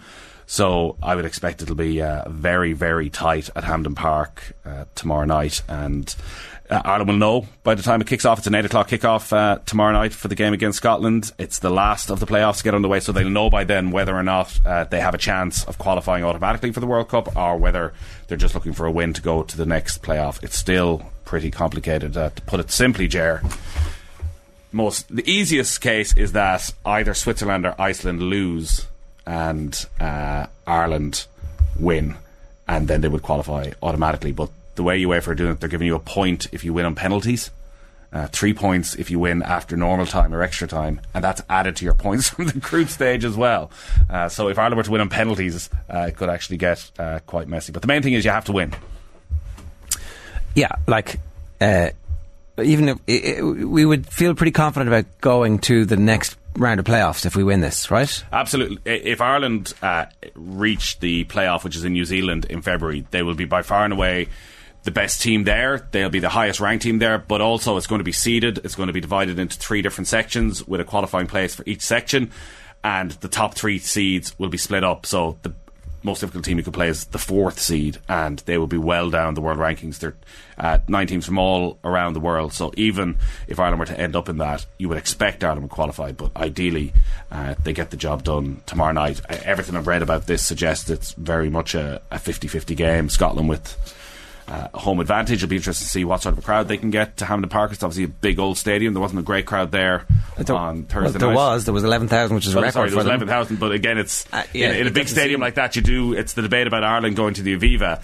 Eleven thousand in a gigantic stadium actually feels like a very small crowd compared to when Tallaght is packed and you can generate a bit of an atmosphere. So I don't think it's it's going to be like going into the Lions Den tomorrow night. Uh, and having Niamh Fahey is a huge back is a huge boost. She missed uh, the games against Finland and Slovakia. She's uh, one of Ireland's most experienced players, well over 100 caps, captain of Liverpool at the moment and she'll just slot in again in defence. The problem for Ireland is in the middle of midfield, where Megan Connolly, who had played centre back uh, in that game against Finland, she's injured. Ruesha Littlejohn, who had forced her way into the side over the last few games, she's out injured as well. So Vera Pauw is going to have to make a couple of changes. And obviously, Jess Ziu, who had. Uh, Really started to make uh, inroads into being a first choice selection, misses out. So Ireland probably missing uh, definitely three of their first choice. You throw Savannah McCarthy, who was a first choice centre back in at the start of the campaign, into the mix as well. There are a few players, but listen, it's it's a huge, huge night. Like this is a night we'll be talking about for many years to come if Ireland can win. All right. Uh, Scotland, I would say, are slight favourites. You're saying 50 50, but actually Scotland would be slight favourites? Well, a home advantage, and I think the fact that they have you know Caroline Weir in midfield playing for Real Madrid, um, Erin Cuthbert up front. Didn't see a lot of them in the game on Thursday night. As I say, it was like it was yeah, wasn't great. It was a real so a, struggle. a, so. a header from a corner, a defensive mistake. That's what we're looking at. Louise Quinn, There header from a corner, one 0 Uh, her whole life has been The on building up Bondi to this Beach. one moment. Uh, it's 8.42. OTBAM is brought to you live each morning by Gillette Labs for an effortless finish today. Tender Chicken 56 with comment of the day so far. Power move with two buttons undone, Nathan. Two buttons undone. Yeah. Sorry, I apologise to the nation. It's a bit early for that, isn't Well, it? no, I mean, everybody wants whatever gets them up in the morning, you know? Is that getting anyone up in the morning? Uh, Stringfellow Vibes says. Don't quite have the hair. Uh, Carl's with us. Carl, good morning to you. How are you? Very well, and yourselves? Sorry for making you follow that, but you know, How can I follow that? someone has to. it was Bouygues with the um, Stringfellow vibes uh, line, by the way. I know I said it, but actually it wasn't me at all. So anyway, how are you? I'm very well. Very well, thank you. Is there too much football on at the moment? What? too much football? Outrageous, outrageous. You know, I mean, well, we didn't we didn't need the order of the games they were. no, yesterday. we didn't need United Everton last night. No, the, the, I, you know, first when football uh, sort of got back to normality after COVID and every game wasn't on TV, I definitely missed it. Yeah. I missed the old. Uh, ah, I didn't like the Sunday game and the the Friday night kickoff. But then you go back to actually the other things you could be doing with your life instead Yeah, of yeah. watching uh, like Nottingham Forest, Aston Villa tonight. Does anybody really need? say, should that, should exactly. that should that be inflicted on a on a worldwide audience? No, Just give us not. a night off, yeah. Just give us a night off, and we can watch Ireland tomorrow. Then The thing about those games being on TV is that it ratchets up the pressure on how bad the manager is. So, like, it's grand when it's just been the Villa fans watching Villa stinking the joint out because Steven Gerrard is Steven Gerrard. But when the rest of the world is forced to watch it, all of a sudden, like, oh, he's not very good, is he? It, it is interesting the dynamic of having your game on Sky compared to just going about your business quietly. So Leicester, because they won last week on the Monday night, Yeah. everyone's talking about James Maddison for the World Cup. Uh, Brendan Rodgers, you know, he's got a big smile on his face. We've settled things down, and then on Saturday afternoon, with nobody watching, they go and. Uh, let Bournemouth come from behind to beat them, and it doesn't feel like the pressure's been really ratcheted up on on Rodgers again. So tonight, what you're saying, Jer, is if Nottingham Forest, who've just given their manager a new contract, which is, I actually think, the first good thing that they've done in terms of like long term planning, right? Uh, because if they go down, he's going to bring them back up. You would hope, but they're probably still going to sack him, are they? You I'm just waiting for the no. I'm waiting for the Well, hypocrisy of if- saying that it wouldn't be in Aston Villa's interest if to they stick beat with Steven well, Gerrard. Well, because what's Gerrard's track record is not of bringing the club up. Gerrard's track record is not of transforming the club. They had a guy who did that. They literally had a guy who did exactly what Cooper did, and they were like, "No, he's not famous. He's not shiny. Hammer. He's he's he's a Villa fan." Anyway, but Villa will stay up, will they not? Come on. Well, they're 16th at the moment. they will definitely. Uh, I don't know. Will they definitely? I don't know. But who who like Six goals for Villa in eight games. who could you get to manage them? You know what? what how how it, Rafa Benitez. how appealing is the job? If Rafa Benitez replaces Steven Gerrard, like So, so come on, Jer. that's a that- Rafa Benitez for the rest of the season or Steven Gerrard for the rest of the season. And yes, it has to be one or the other. I would give up watching them. they, if they if they appoint Rafa Benitez after Steven Gerrard, they deserve to go down. Uh, explain to me this: six goals in eight games, but they've got any amount of really good attacking talent. It Yeah, seems yeah. with Ings and Watkins, and none of them are doing anything. Yeah. Why is that? Yeah, I, am not sure. Um, not sure. Uh, Ings is very good. Like Ings is like a sub you bring on for the last half hour. Ah, Danny Ings is a nice 15 goal a season striker, isn't he? Off the Ollie bench. Watkins, I thought, was ready to go to another Yeah, level. yeah. Ollie Watkins has not made any progress. Ollie Watkins is like nine tenths of a brilliant footballer, but the bit where your job is to stick it in the back of the net, that's the bit that stops it. Um, Ange Postecoglou won't take the Villa job. Like he's going to get a Champions League job with somebody, and he's he's kind of he's been part of that Man City orbit before, and so three seasons in the Champions League of experience, getting Celtic out of a group, he could basically take any job and any of the super club jobs he would be in the conversation for. He's Um, got to get Celtic out of a group, which uh, yeah, it's not going to happen this moment, season. aren't they, yeah? Unlikely at this stage, but um, right. Carl, what else going on? I've depressed him now just talking about Aston Villa for 90 seconds. Well, uh, Liverpool uh, out of the Premier League title race, according to Jurgen Klopp. They lost by three goals to two to Arsenal yesterday. The Gunners back uh, to the top of the table. United, Manchester United, that is, 2 1 winners over Everton. West Ham beat Fulham 3 1, and Crystal Palace were 2 1 winners over Leeds. Great game last night at Tallaght Stadium where Rory Gaffney netted a 95th minute winner for Shamrock Rovers. That was in a 3 2 victory over Shelbourne. It means the Hoops five points clear now of Derry City, four games left to play in this season. The two sides play each other actually in the second last round of games. Uh, one game in the Premier League tonight, as we mentioned, Nottingham Forest take on Aston Villa. Kickoff for that one is at 8. Uh, UEFA says it will issue a new version of fixtures for Euro 2024 qualifying. After yesterday's draw, the fixture details were confirmed last night, but UEFA now says an issue has emerged with the original calendar and a new version will be distributed as, as soon as possible. Is there anything? Is, is, are there any banking experts out there? Can I cancel the flights on my card through SEPA? Isn't that the whole point of here's, SEPA? a, here's, a, here's an idea, Jer. You know, you're mid 40s, you know, it's Paris in the springtime. It's September. Autumn, autumn Yeah. Paris in the autumn. Why don't you just add another flight and bring your wife and have a nice romantic uh, weekend in Paris? Um, add another flight. Bad for the environment, and uh, Who'd mind the kids, Nathan? It's fine. No, no. Listen, I'm just trying to be helpful. Right. You're going to Paris by yourself, one way or I'll another. go, oh, go mates to watch the game. But uh, you see, as you said, you, you screwed up completely. If you thought about this properly, you rushed into it. You could have stayed for the weekend, and you could have gone to the World Cup opener the night after. I didn't even look at the World Cup fixtures. These two things are like separate. They're separate orbs of your brain. It's like. Anyway. Uh, how many people do you think booked flights last night? Oh, like loads and loads and loads to uh, all of the away games because they're great trips. Yeah, Athens is a nice one, isn't Amsterdam is class. Yeah. Mm, Like Unless that's they play a, in Eindhoven. They won't. They won't. Uh, anyways, you can get the old train down. Why would they play in Eindhoven? You might be Do they fine play- if they play in Lille. If they if they decide they can't play it in Paris or can't play it in the Parc de France, and they go to Lille, you get the an train hour to away. Lille up in forty five minutes. Now, if they go down to Lyon or Marseille, then you're in a bit of Screws. trouble. Yeah. Yeah, I haven't been on the TGV. It's, it's not much crack. Um, Carl. Yep. What happened to your arm? Oh, uh, I've got a fracture. Again? in my wrist. Uh, it's been fractured for a while, actually. But I only got a check last week. Oh, playing through the pain barrier. Yeah, well, I didn't think it was fractured, to be honest, but uh, turns out it is, so. Just there's the golf career gone. Yeah, I haven't played golf in three months, Nathan. Wow. Not good. Not good. Um, so I don't know when I'm going to be able to play again, but. Meanwhile, Joe Anyway. is overtaking you as the best golfer on OTB. Hmm. Oh. Oh, he wasn't. He wasn't going along with that. Uh, yeah, possibly. Um, We'll have to play a four ball or something, Nathan. I would like to see you and Joe square off now. Well, I, I have the handicap, and I think if I we did score Three quarters on of the Friday night for difference. that, but, uh, you know. Three quarters of the Oh, difference. oh, shots fired. Yeah, that's what I was going to say. It's like double or quits on the golf course Yeah. for the award. Well, what's the score? 6 3, is it? Something like that, is it? 7 3? You're, I don't you're- know. You're counting, obviously. I'm not. Um, what, did, what happened to you?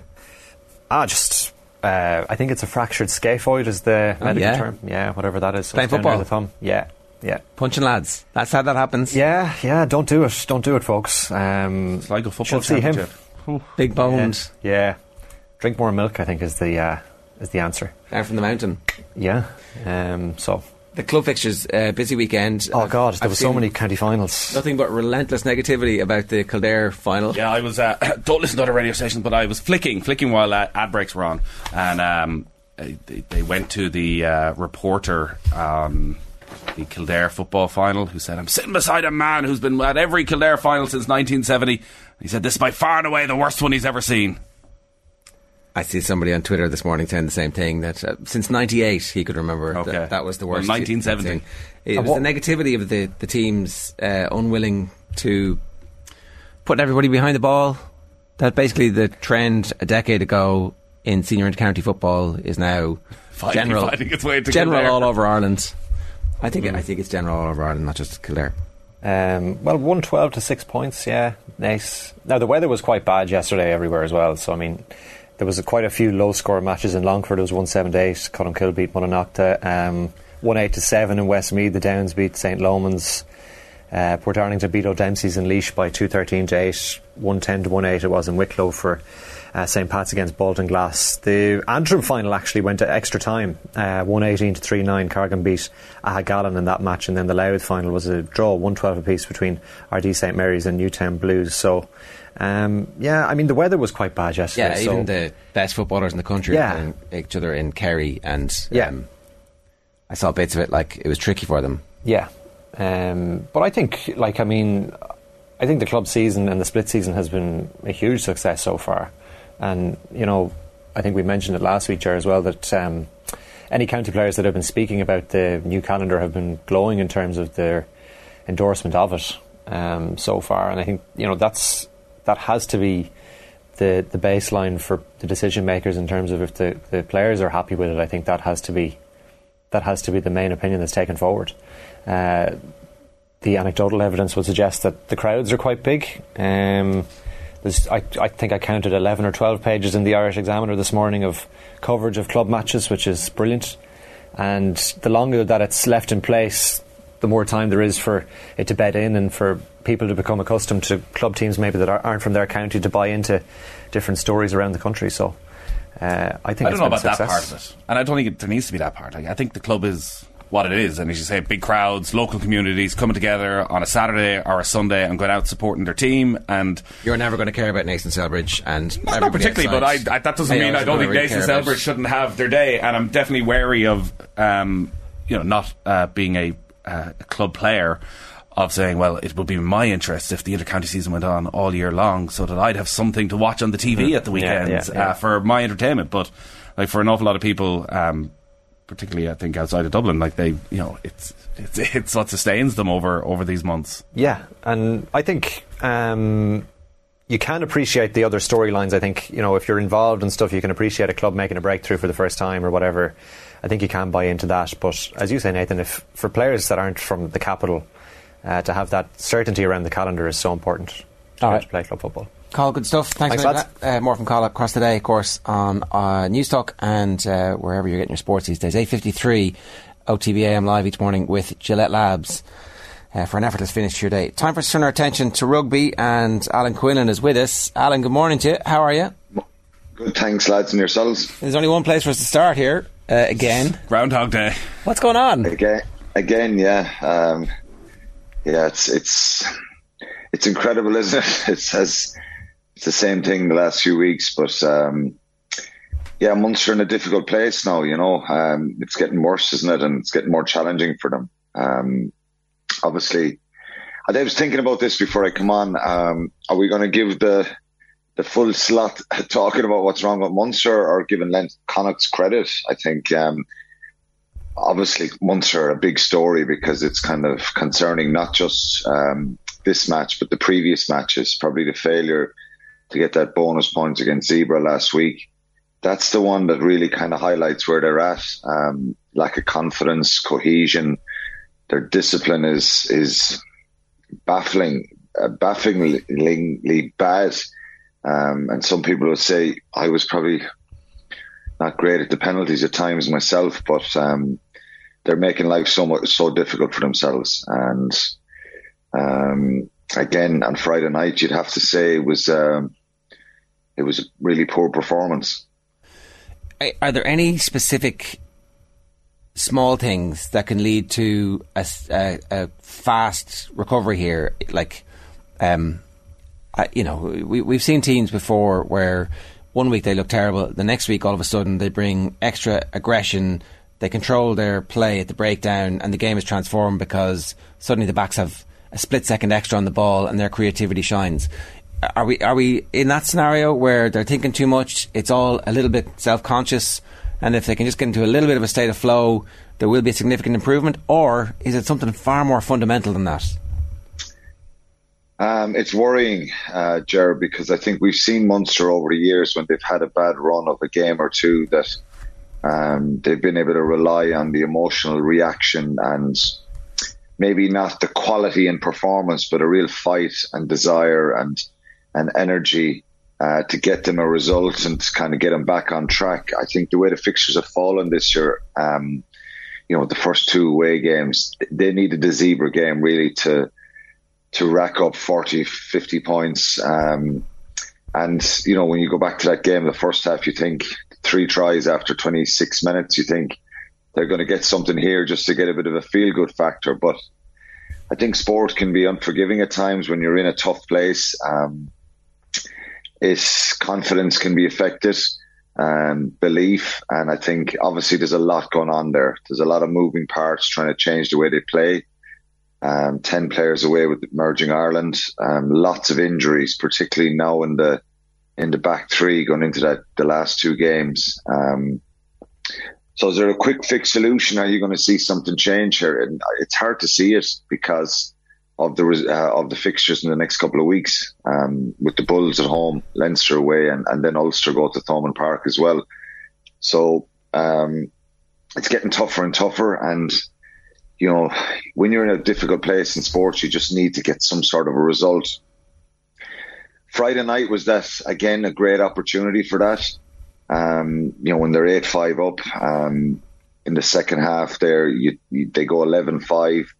You think they're just needing a little bit of control here, uh, dug it out a little bit, be tactically good, um, put Connacht on the back foot a little bit, and um, they were they weren't capable of doing that. You know, Connacht reacted with a, you know, uh, they they they certainly believed that this was their chance of taking a scalp and winning a game and getting their feel good factor within the group. But it's worrying, Jared, that because there's so much going on, um, I, I don't see the, you know, you bring Jack Crowley and Calvin Nash and Shane Daly back into the into the backline for Antoine Frisch.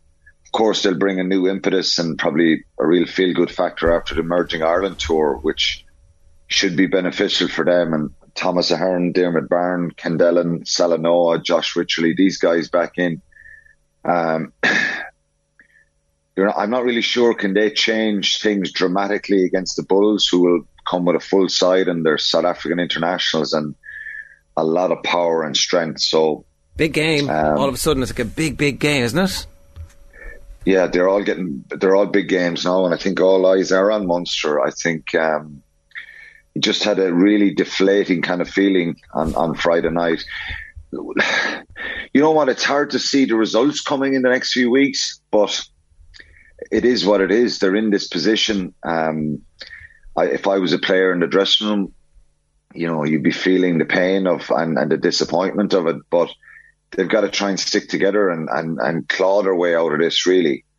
It's not a case of a load of internationals are going to come back and fix everything and they're going to get their best team out in the field. Um, I think when they get their best team out in the field, obviously they'll, you know, they'll, they'll be able to give most teams a game and, and get results, but that's not the nature of the league. And, and, and it's, it's a really difficult situation for them, and and there's it's you're trying to find a little bit of light at the end of the tunnel here, but it's difficult because there's a lot of self destruct here as well from the players with their with their you know.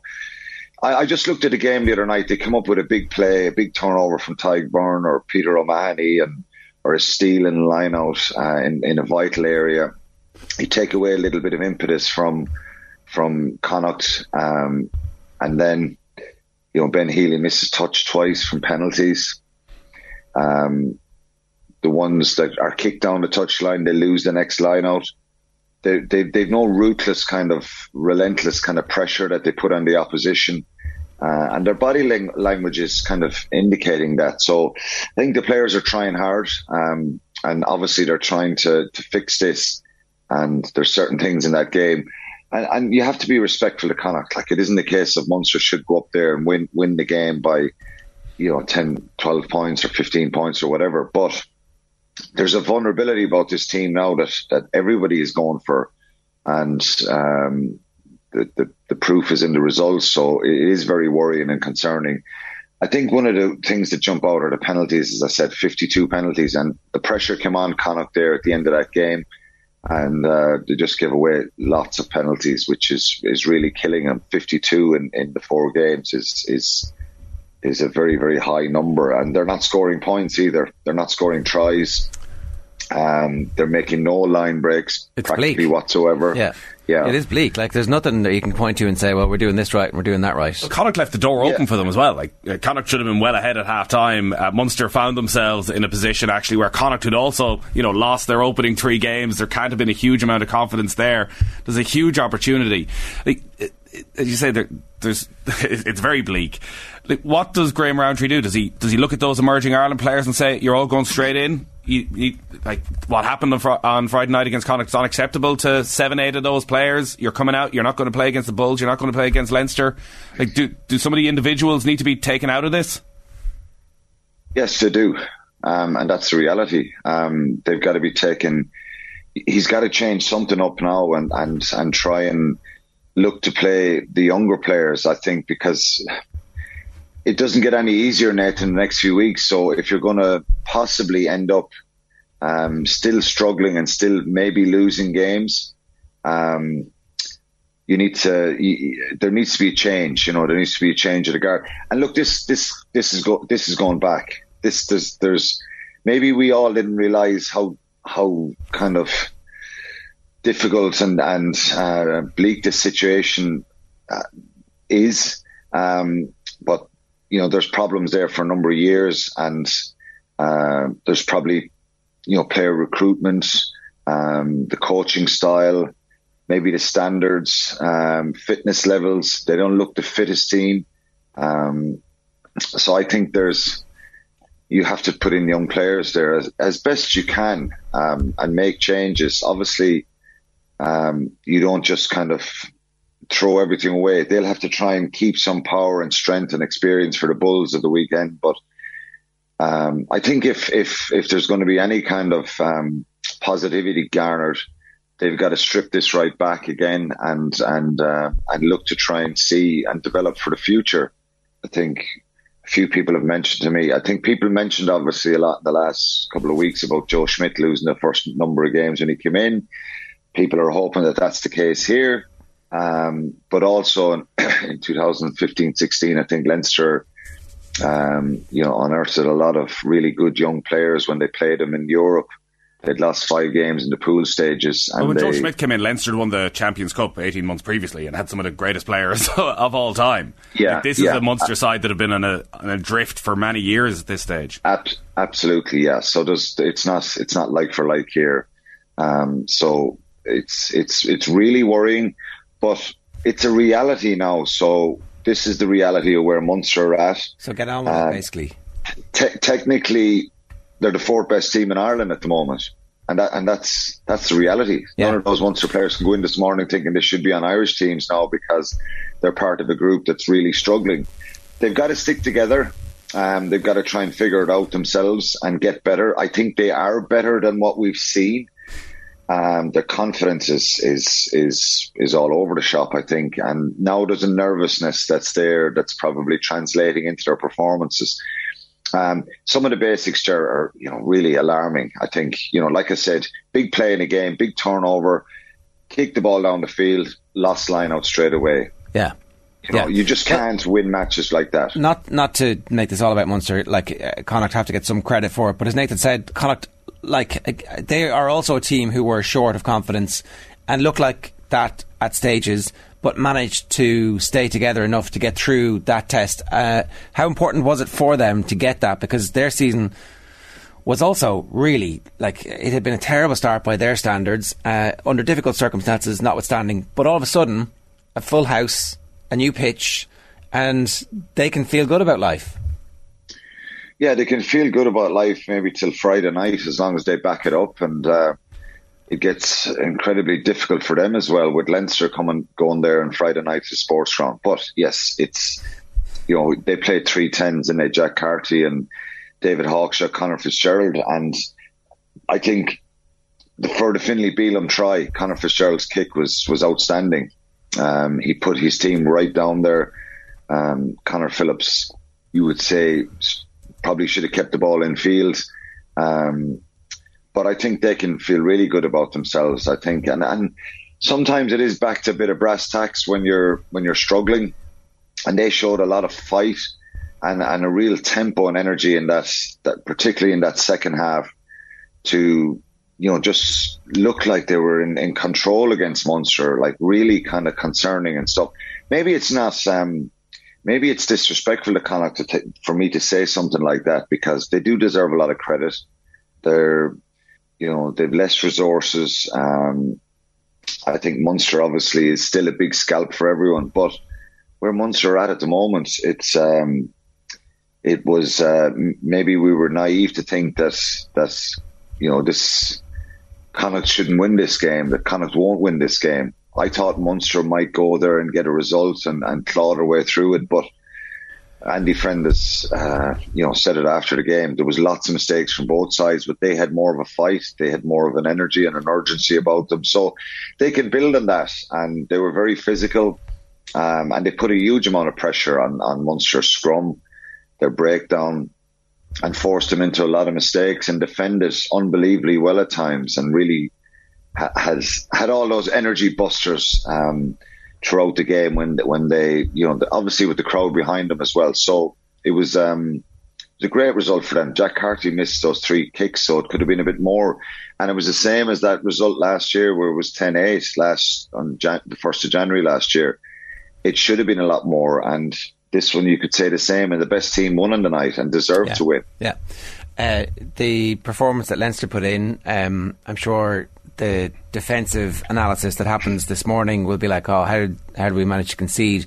But the attacking analysis will be like, well, we're we're pretty good at this game when uh, we have the ball and we're in full flow. So one of those matches that um, went up and down, up and down, loads of tries. I don't know if everybody likes seeing that, but it was pretty exciting. Yeah, it was an incredible game. Um, just it was one of those ones where the, the clock just flies by, and it was. Um, you know, the Sharks are missing a, a good few players. They're internationals, and you know, it kind of, it kind of felt the way Leinster started the game and scored so early in the game that they would, it would be kind of one-way traffic. But um, they were brilliant, the Sharks, and led a couple of times during that game and was really tight um, up to the last kind of 20 minutes, 15, 20 minutes where Leinster kicked away. They scored eight tries, but they conceded five. And the five they conceded were outstanding scores. I think the attack and the lines of running of the Sharks, and if you bring in back back into, you know, you think Eben Etzebeth, uh, Hendrikse at a scrum half, Lukhanyo Am, Mbonambi the hooker, Mapimpi the winger, uh, Ox Nché the, the prop, Kolisi the South African captain. If you put them back into that side, um, and this this makes it even more worrying for the likes of Munster and Connacht to try and get Champions Cup. The South African teams are absolutely flying it, and they're going to be very very difficult. Uh, it's it's the four of them could be in Europe. Um, it's it makes it so much harder for, for the likes of Munster and Connacht now to try and get Champions Cup. Yeah. Or even get in the playoffs. It was a brilliant game, but Leinster, I think they showed their their mettle and the contrast of that game on Saturday to, to, to what was on Friday night was was miles apart. Um, they were absolutely brilliant, and the the, the depth. Um, Sexton again showed unbelievable fight, drive, desire. Wanted to stay on the field for the whole game. If there's any fault, uh, he probably had a few interventions with the, the referee and a good few occasions which came out on, on TV a fair bit. But um, Leinster were really, really impressive. Uh, Ulster also going particularly well at the moment. Kind of a little bit under the radar in some ways, but um, they've had injury problems. They've had players who they want to have in their squad who uh, are obviously away with the emerging Ireland. We'll be back obviously next week, but um, apart from that one week where uh, against Leinster, they've been machine like. Yeah, they have. Um, very impressive and look really confident in what they're doing. Um, getting a little bit of an edge, scoring tries again from mauls, being really physical with the opposition. Now, it was a different Ospreys team. Um, they're down um, a good few players um, as regards the Welsh internationals, but um, it had an in- inevitable kind of feeling early on again. They, they, you know, the game was over at half time. They were t- utterly dominant. Um, and I think when they get their tails up, Ulster in, in the Kingspan, they can, they, they've played, they play some brilliant rugby. Um, the flow, the pace, the tempo to their game is very impressive. So, um, Luke Marshall was brilliant in the centre. Nick Timoney, um, just so, so involved in everything. Um, Marcus Rea, um, they have a lot of, a lot of flow to their game at the moment, and they look to be in a really good place. It's not the hardest fixture in the world with respect to the Ospreys. Um, so, you know, Leinster exposed a few frailties to be at the top level, um, but they're full of confidence at the moment, and you know they blew the Ospreys away with that performance on, on Saturday night. All right, Quiddy, good stuff. We'll leave it there for now. Plenty more uh, talk during the week. Thanks a million, Alan. Cheers, lads. Thanks. Breaking news. Oh, celebrations, celebrations. Now, potential celebrations in the Yeah. Gilroy household. Yeah, yeah, yeah, yeah. I just realised, of course, Could still be a lonely man in the pub in Paris on a Saturday night. not the worst, not the worst outcome. If that's That uh, invite Thursday to night. backstage at the Moulin Rouge still Thursday open night. from 2016. well, uh, Thursday I- night. that was never made to me. I didn't Was go it looking not? for it. Oh, you didn't. How did you find out about it? Oh, They, they, they targeted you, did they? No, no, no, no. Well, well, no. The invites, uh, it- turned it down. It was one of those uh, terrible invites. Uh, where like, oh, do you want to come to the Moulin Rouge? Uh, we'll give you the full backstage tour and everything. It's like unbelievable. Yes, of course we will do such a thing. Uh, just turn up at midnight. The Moulin Rouge is And, just a uh, fancy strip joint. Just, just turn up at midnight. Is that what it is? Uh, just turn up at midnight and uh, bring your 180 euro that we're going to charge you for the pleasure. It's like, God damn it, that's not what we're looking for. here. not on my. Anyways, the big news. Jared. The big news. no change to the fixtures. Yeah, no change to the fixtures. So they remain as is date wise. Uh, no venues yet. They there's no Russian venues. The um, they don't need to announce the venues until um, a few months beforehand. So they- I'd expect that they, will announce earlier than that. They need That's the way to like tell to everybody where to go. Uh, yes, they do, but it's not till next September. Yeah, but like the fans need to book tickets. Yeah, because I can imagine in the French Football Federation right now, all they're thinking about is The Ireland the. Jared Gilroys of this world and how they might be, you know, stuck in Paris. They they have um, the ability to forward plan. I would assume they have a whole office whose job it is just to get the fixtures right. true. Anyway, um, yeah, like it's the games. It's the France Holland games. Will they be important? You kind of assume they won't be that important. They'll Why two- won't they be important? Because they'll just beat everybody else. Well, the we two of don't them know. got through. see, I think this is. You don't know what's going to happen in all the other games. So Greece suddenly, so you you manage to go and beat France at home, and you have a Shane Long style moment, and then France draw away in Greece. Suddenly, if you win your games against Greece and you win your games against Gibraltar, you got quite a head start on them.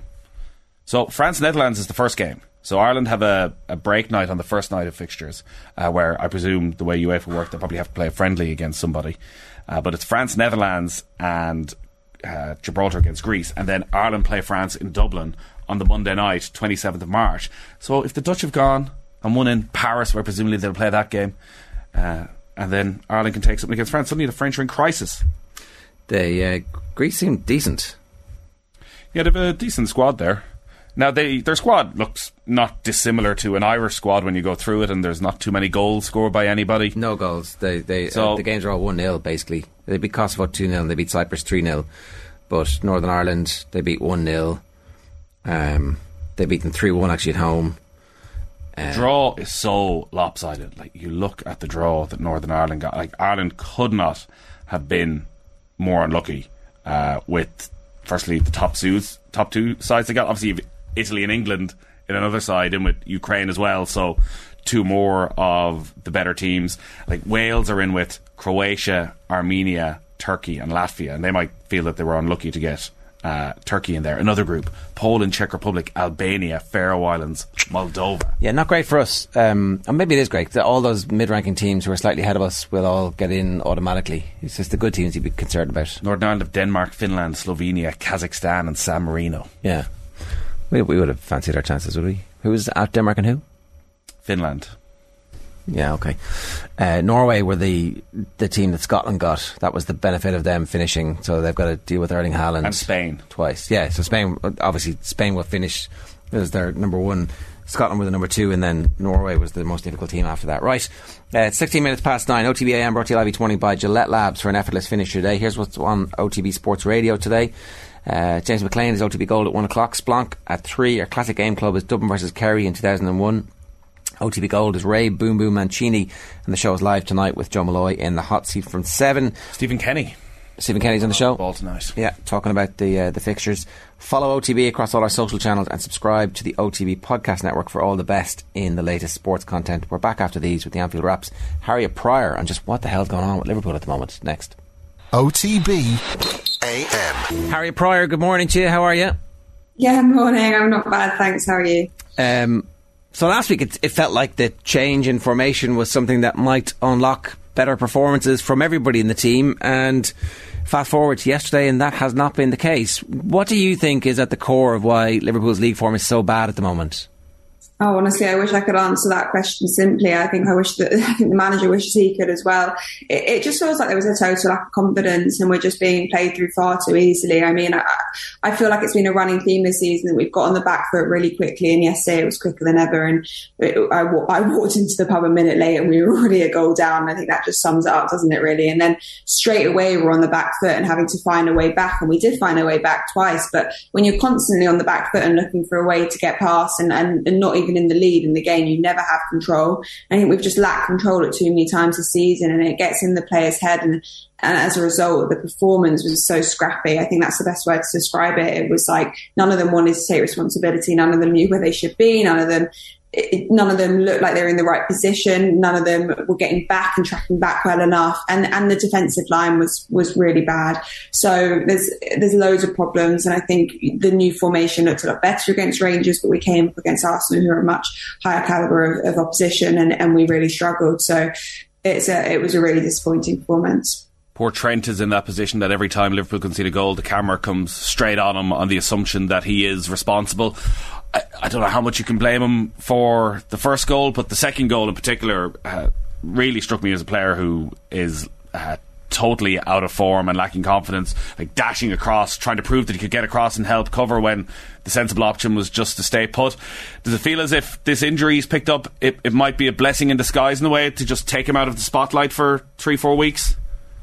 I don't think I'll ever call an injury a blessing, especially at the moment with the with the situation we are ha- having more injuries creep in look, I think it's really easy, isn't it, to make Trent a scapegoat, and I completely agree for that for that second goal. I think he looked panicked. I think he came across when he should have just stayed in the position he was in. But I think that's all coming from a lack of confidence and, and an awareness that the spotlight is on him, so he needs to be seen to be to be doing something. I, I do. I do feel feel for him because I think he has made a scapegoat for a lot of things. I think a lot of the time it is starting with the fact that the press isn't good enough at the other end. The attackers aren't tracking back in the way they used to, not putting as much pressure on the ball, and it's leaving more holes in defence. The defenders aren't doing well enough either. The control of the midfield isn't there, and you can go through the pitch and identify problems, can't you? And, and I guess Trent being in the wrong position when a lot of their goals come down, the opposition goals come down that side is, is a problem. Um, we have to wait and see the extent of the injury. The same with Diaz. I, I, personally wouldn't want him to be out for very long. I think he's one of the, the, you know, on his day, the best players in in this team, and like all of them, we all know their ability and how well they can play. It's just not happening at the moment. They're not playing as a unit, and that's what's frustrating me the most. I think a lot of their success in recent seasons has come from this cohesion that they all have. They all seem to sense where each other are without even knowing and looking. And this year, it just feels like there's a total lack of cohesion, and they're all playing as individuals and not as a, as, as a single unit. Is that in any way energy related? Are they are they doing less work? Uh, that seems to be the, the sense that some people have is that they're not actually programmed the way they were, and as a result, the the running isn't cohesive, so they don't do it in groups, and because they're not doing it in groups, one person goes to try and close down. They're on their own. They're isolated, so they stop. It just feels like that confusion is leading to what uh, we termed intensity was was spoken about earlier on, but that as a result of that, they appear to be less intense because it's not like they don't want it. Surely they're like they obviously are desperate for success.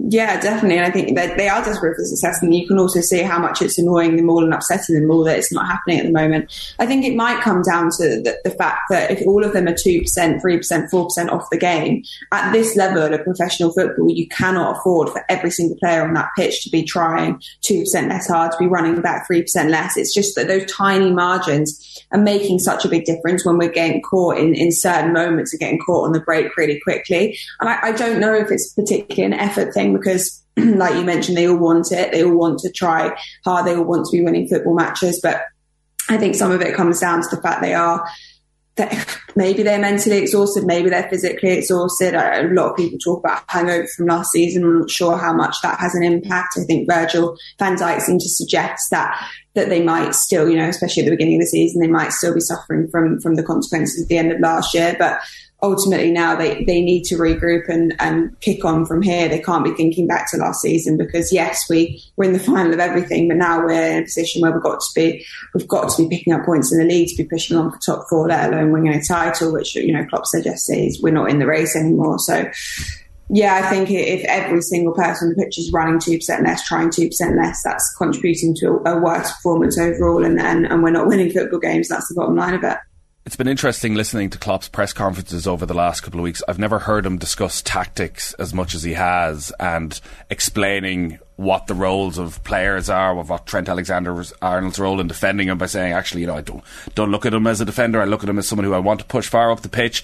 And again, talking about that breakdown between the different lines, uh, he's gone into a lot more depth. I'm wondering uh, about your confidence levels of his ability to turn this around because the one previous crisis Liverpool had was was put down to a lot of injuries at the time, but they really did struggle to turn that round. They managed to scrape through to a Champions League place miraculously in the end. That this is getting away from them. I, do you see enough from Klopp that he's he's ready to make the changes that are necessary to get the confidence back and get the results turned? Yeah, I have no doubt in the manager. To be honest, if, if there's one person that I'm absolutely not doubt, doubting, it's the manager. And you can look at certain substitution that you don't agree with, and that's all well and good. But if there's anyone that is going to be able to turn this around, it is, it is Klopp. So for me, there's absolutely no doubt that he is the right person to, to be in this position and to be taking Liverpool forward. And he's mentioned lots of times that you can try and identify problems and the solutions take a lot longer to come around. I, I think he is he is the only person that I really trust to be able to get the best out of these players and to be able to get their confidence levels back up to where they should be. So yeah, absolutely for me, I, I don't want to get dragged into any conversations about whether that, that whether Jurgen Klopp is the right person to be managing Liverpool because he absolutely is. What about the fans' attitude towards the owners at the moment, and what happened during the summer in terms of investment away from Darwin Nunez? Like you look at Manchester City, they score more goals than anybody else last season. They win the league and they go out and sign the best young striker in the world.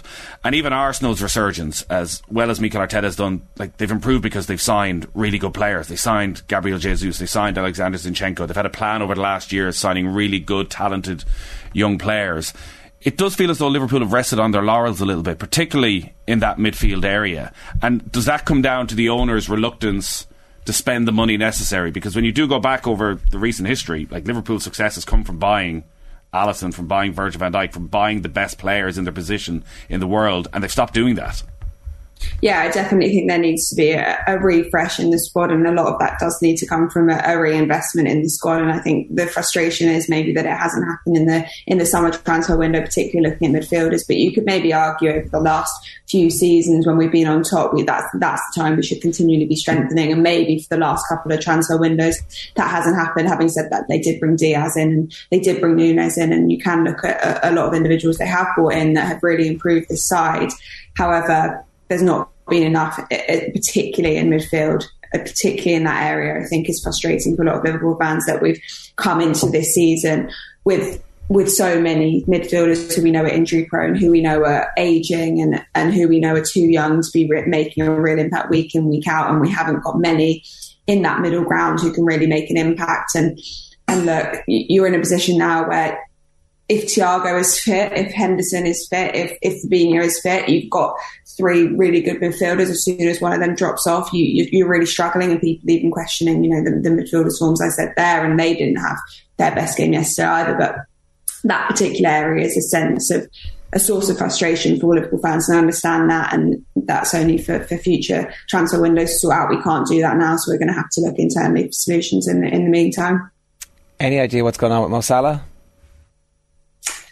Um, no, but he does. He does look devoid of confidence. I think, like a lot of them, he he's not been able to make the impact in in the game that I, I think he'd have liked to, and he down that right hand side, combining with Trent, that their link up is usually so smooth, so solid. You can really continually see the positions they're trying to get in for each other. And at the moment, he's become a little bit, you know, a little bit anonymous in some games. He well, he didn't make a, a, really big impact yesterday. And I think in, when he's had really good seasons or really good months, it's because he's literally continually made an impact in every single game. And opposition are putting two defenders on him to deal with him. They've not had to do that at the moment. He, he's not the threat that he once was. Do I believe that he will get back to that level again? Yes, but I believe that about all of them. And, and you know, I, I would never have said in that in that season where we lost all our defenders that we would have ended up with Champions League football. So I don't think all is lost at, at this point. And I don't think all the def- all the players that are playing not at their best won't get back to that level. I think a lot of people are suggesting that sort of Salah done. I'm not on that page. Only time will tell, but he, he certainly does look does look devoid of confidence and, and devoid of the impact that he usually has.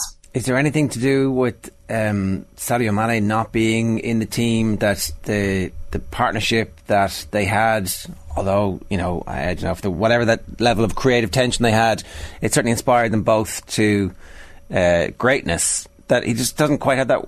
It's not just Trent; it's actually with the other forwards as well.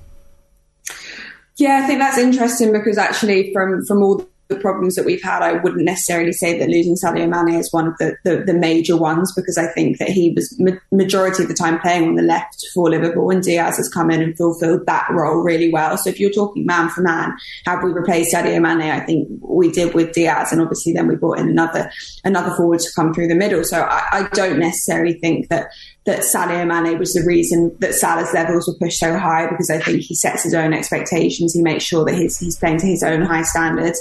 Maybe obviously like your, your teammates obviously do push you on and I think that they'll still be doing that for Salah. So for, for me, Sadio Mane leaving, yes, he's missed and yes, there's definitely been times this season where I'd love him to, to have been in the team and been able to make an impact, but I don't, I don't attribute the problems we're having to his departure. What is the mood like in the pub with the fans? Like, what are they saying? You know, because obviously uh, you're you're taking a long term view here, and you believe that um, things will right themselves over the course of the season. However, whatever it is that sparks that, is that the general view, or is there a bit more despair going, considering the high highs that the team has been at um, so recently, that they're so far away from them at the moment?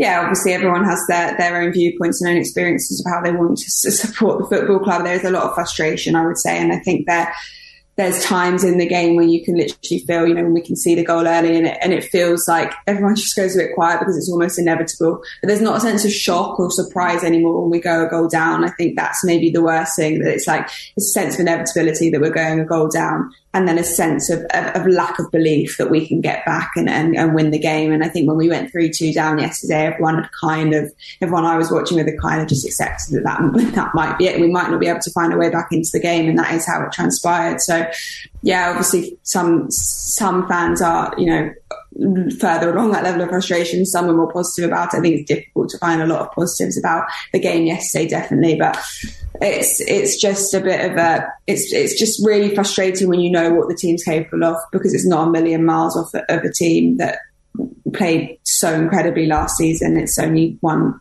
real personnel change, and I don't believe that's had that as big an impact as, as the downfall of the of the team so far this season. All right, Harriet, we'll leave it there. Good stuff. Thanks a million. Thank you. It's Harriet Pryor from the Anfield Wrap giving us some thoughts on that. Will the fans get pissed off at the owners? Like at some point, do they realise that there's so. been a an alchemist managing to turn the base lead into gold? Look, they are obviously going up against uh, a uh, Manchester City side with all that money from Abu Dhabi, and maybe this is the natural cycle that Arsenal, Tottenham, Chelsea, Manchester United have gone through. That it's impossible to sustain things against Manchester City right now, and I do wonder about. Luis Diaz, I understand that he plays in the same position and he's actually been one of Liverpool's best players this season and he'd be a big loss, but he definitely plays in a different way to Sadio Mane. Even the pace. More individualistic. what I always found with Mane, when the ball would come to him, he'd just start walking. And you wonder then how that clicks in with everything around. It gives people more time to come up. So he'll walk in towards the middle of the pitch, and Robertson will go on the outside. And it was almost as if they were preordained moves, probably were preordained moves that would happen when he did that. Whereas Diaz does everything at 100 miles an hour. Yeah. It- like it's a and how that unsettles other parts of the team, despite the fact he has been you know, one of Liverpool's better players, and he'd be a huge loss if he's going to be out for any sustained period of time. But you have to go and buy the best. Now they've bought Fabio Carvalho and Harvey Elliott. Like Harvey Elliott looks like an unbelievable talent, and maybe in a year or two years he's ready to uh, hold that team. But where? But where? What type of player is he? What position? Well, an eight and a half. It feels that way, yeah, but not in the way Liverpool play at the moment. Maybe he's a ten. Potentially, you do look at Liverpool at the moment, and still in that four-three-three. So who did? So Carvalho will play on the left potentially. Could Diaz play instead of Salah and put Salah into the middle? But then Nunez is starting to play quite well.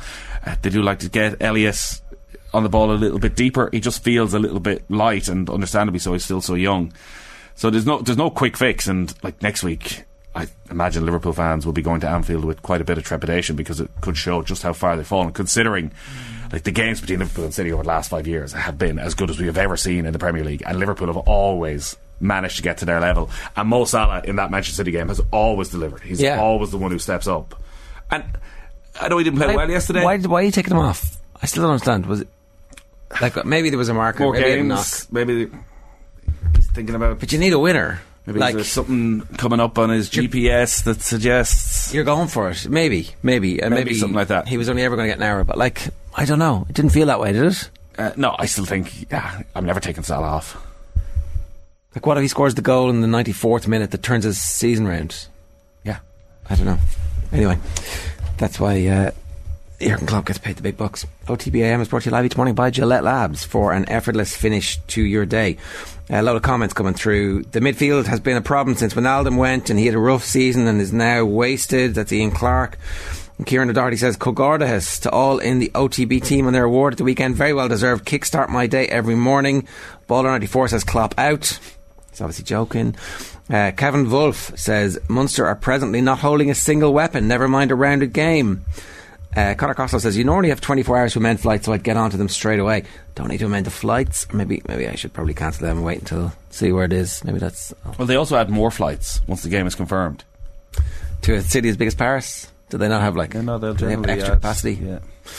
Uh, Casemiro is brilliant. If he was playing in the Brazil team against Belgium, they wouldn't have lost that game in the World Cup. Man United are lucky to have him, says Standing on the World. And Michael O'Connor says, constant Liverpool and United chat, dismissal of Arsenal, only Liverpool who are awful, only Spurs who haven't been great this season.